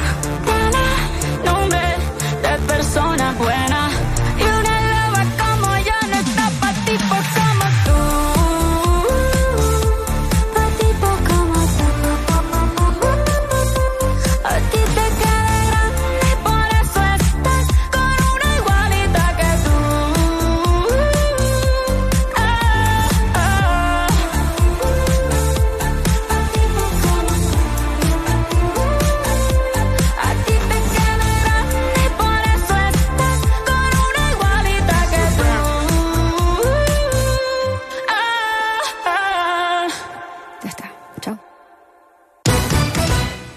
In un'intervista a Sole 24 Ore oggi la Premier Giorgia Meloni ha annunciato una legge delega nei settori della fiscalità. Occorre rivoluzionare il rapporto tra fisco e contribuente e fare in modo che l'evasione si combatta prima ancora che si realizzi, dice la Premier. La riforma metterà al centro anche i dipendenti e i pensionati con misure ad hoc. Alla seconda serata del Festival di Sanremo grandi emozioni con il trio albano Gianni Morandi e Massimo Ranieri, che hanno fatto ballare e cantare la platea del teatro Ariston. Polemiche per il rap di Fedez, che ha strappato una foto del vice ministro Bignami, ha attaccato la ministra per la famiglia Roccella e il Codacons. Sul palco anche una ragazza italo-iraniana attivista per i diritti umani. 8:50, rieccoci in No Stop News. Allora partiamo proprio da qui, da quest'ultima notizia, la grande polemica che c'è dietro il monologo e il rap in realtà di Fedez. Abbiamo detto, ha attaccato il vice ministro Bignami, il Codacons e poi la ministra Roccella. Partiamo da qui con il nostro prossimo ospite, firma della Verità, scrittore, saggista, nostro caro amico di RTL 102.5, Daniele Capezzone. Buongiorno e ben ritrovato. Ciao Massimo, ciao Giusy, ciao Enrico. Buongiorno, ciao.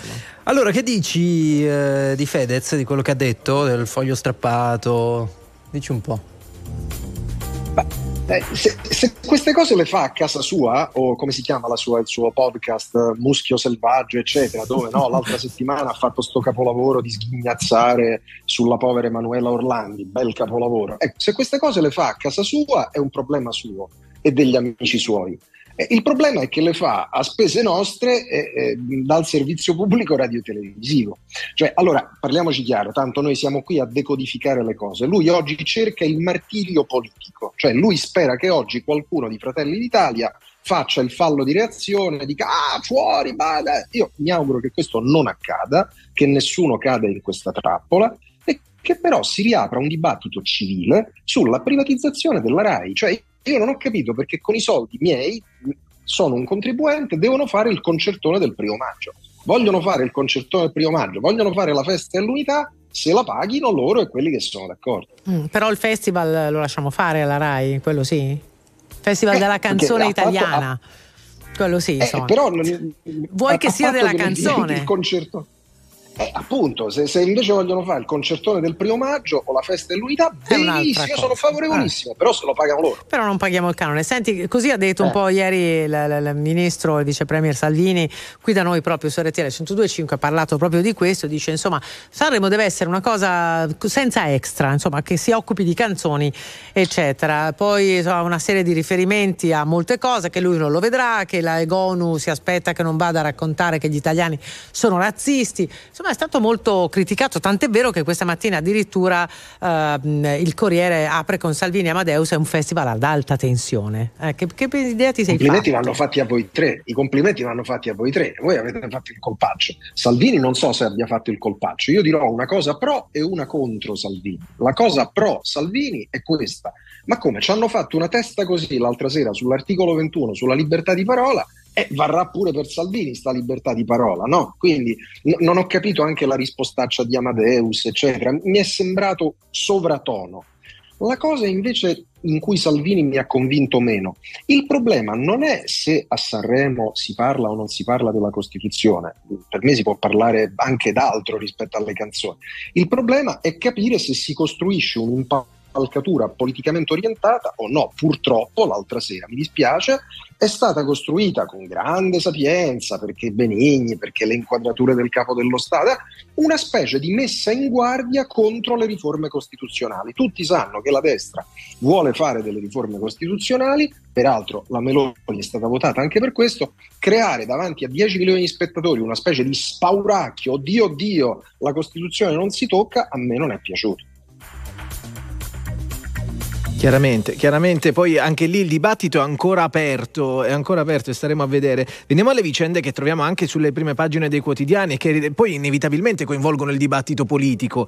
Sto pensando al viaggio, al tour di Zelensky in Europa, la Meloni che pare non sia stata invitata, no, a questo primo incontro. È così, in realtà si vedranno oggi. Allora, la Meloni è notoriamente, questo va a suo onore, sia quando era all'opposizione sia adesso che sta al governo, è stata coerentissima nella difesa delle ragioni dell'Ucraina. Sono sicuro che oggi ci sarà il bilaterale con Zelensky e sarà positivo e affettuoso.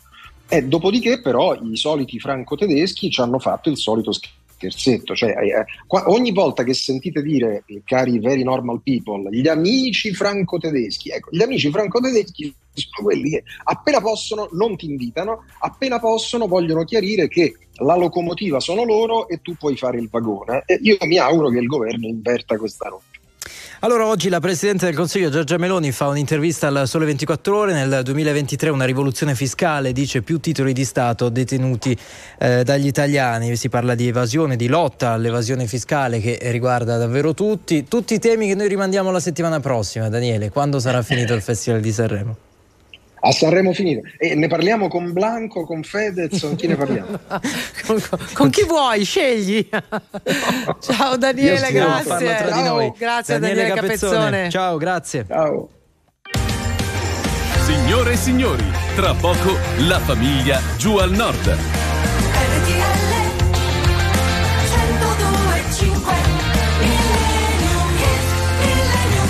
E allora il Festival di Sanremo è anche, come dire, l'occasione per celebrare dei miti, no? Della musica italiana, l'abbiamo visto ieri sul palco dell'Ariston con questo trio bellissimo, tutto italiano, Morandi, Albano, Ranieri, non solo. Però... Io aspetto Gino Paoli, posso dire, una passione tutti sfrenata. Tutti lo attendiamo, ma adesso... Di Capri, ma adesso, eccetera, adesso eccetera. Arriva Bob Dylan, ragazzi. Sì, è un Sanremo che in questo senso... permette di ricordare molto quelli che sono i grandi successi, e noi lo facciamo in chiusura di tutti i programmi di RTL 102.5, quindi lo facciamo anche stamattina mentre aspettiamo le polemiche che arriveranno inevitabili sulla nuova serata del Festival di Sanremo. Noi ci rilassiamo con un pezzone dal 74. Si prestano anche ad essere canticchiato un po' così, Knocking on Heaven's Door, Bob Dylan. Mama, take this badge off of me, I can't use it anymore. It's getting dark, too dark to see. I feel I'm knocking on heaven's door.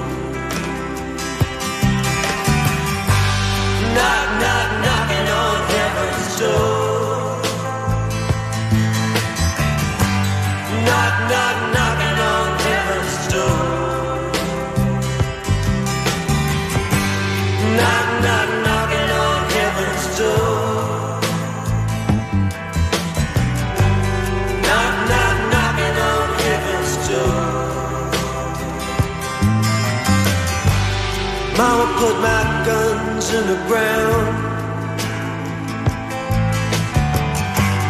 I can't shoot them anymore. That long black cloud is coming down. I feel I'm knocking on heaven's door. Knock, knock, knocking on heaven's door.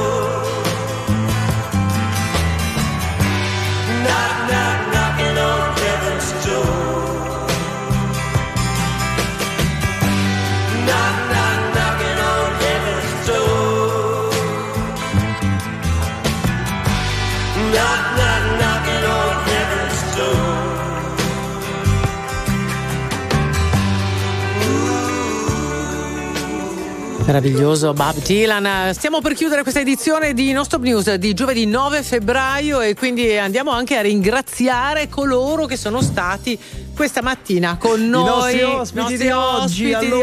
Partiamo da Marta Bonini, sì, che ci ha ricordato che settimana prossima a San Valentino bisogna portarsi avanti. Poi ci siamo collegati con Sanremo in diverse forme, con Federico Arduini che è l'inviato della Ragione, l'abbiamo fatto con Luca Dondoni, il nostro inviato e speaker di RTL 102.5. Abbiamo dato anche uno sguardo agli outfit, cosa che ci piace fare in questi giorni. Poi l'abbiamo fatto con Angelo Ruggeri e infine il punto sull'attualità con Daniele Capezzone. Ed è stata con noi anche Deborah Compagnoni. Abbiamo finito. Salutiamo tutti i registi. Possiamo salutarli in modo speciale oggi? Lo facciamo in modo speciale. Non so. Specialmente grazie a Ricchi Aristarco. Grazie a Pio Ingegno, grazie a Gigi Resta, grazie a Andy Ceccarelli a Roma, a Giovanni Perria che ci ha seguito in redazione dalle 6. Noi eravamo Giusy Legrenzi, Enrico Galletti e Massimo Lonigro. Ciao.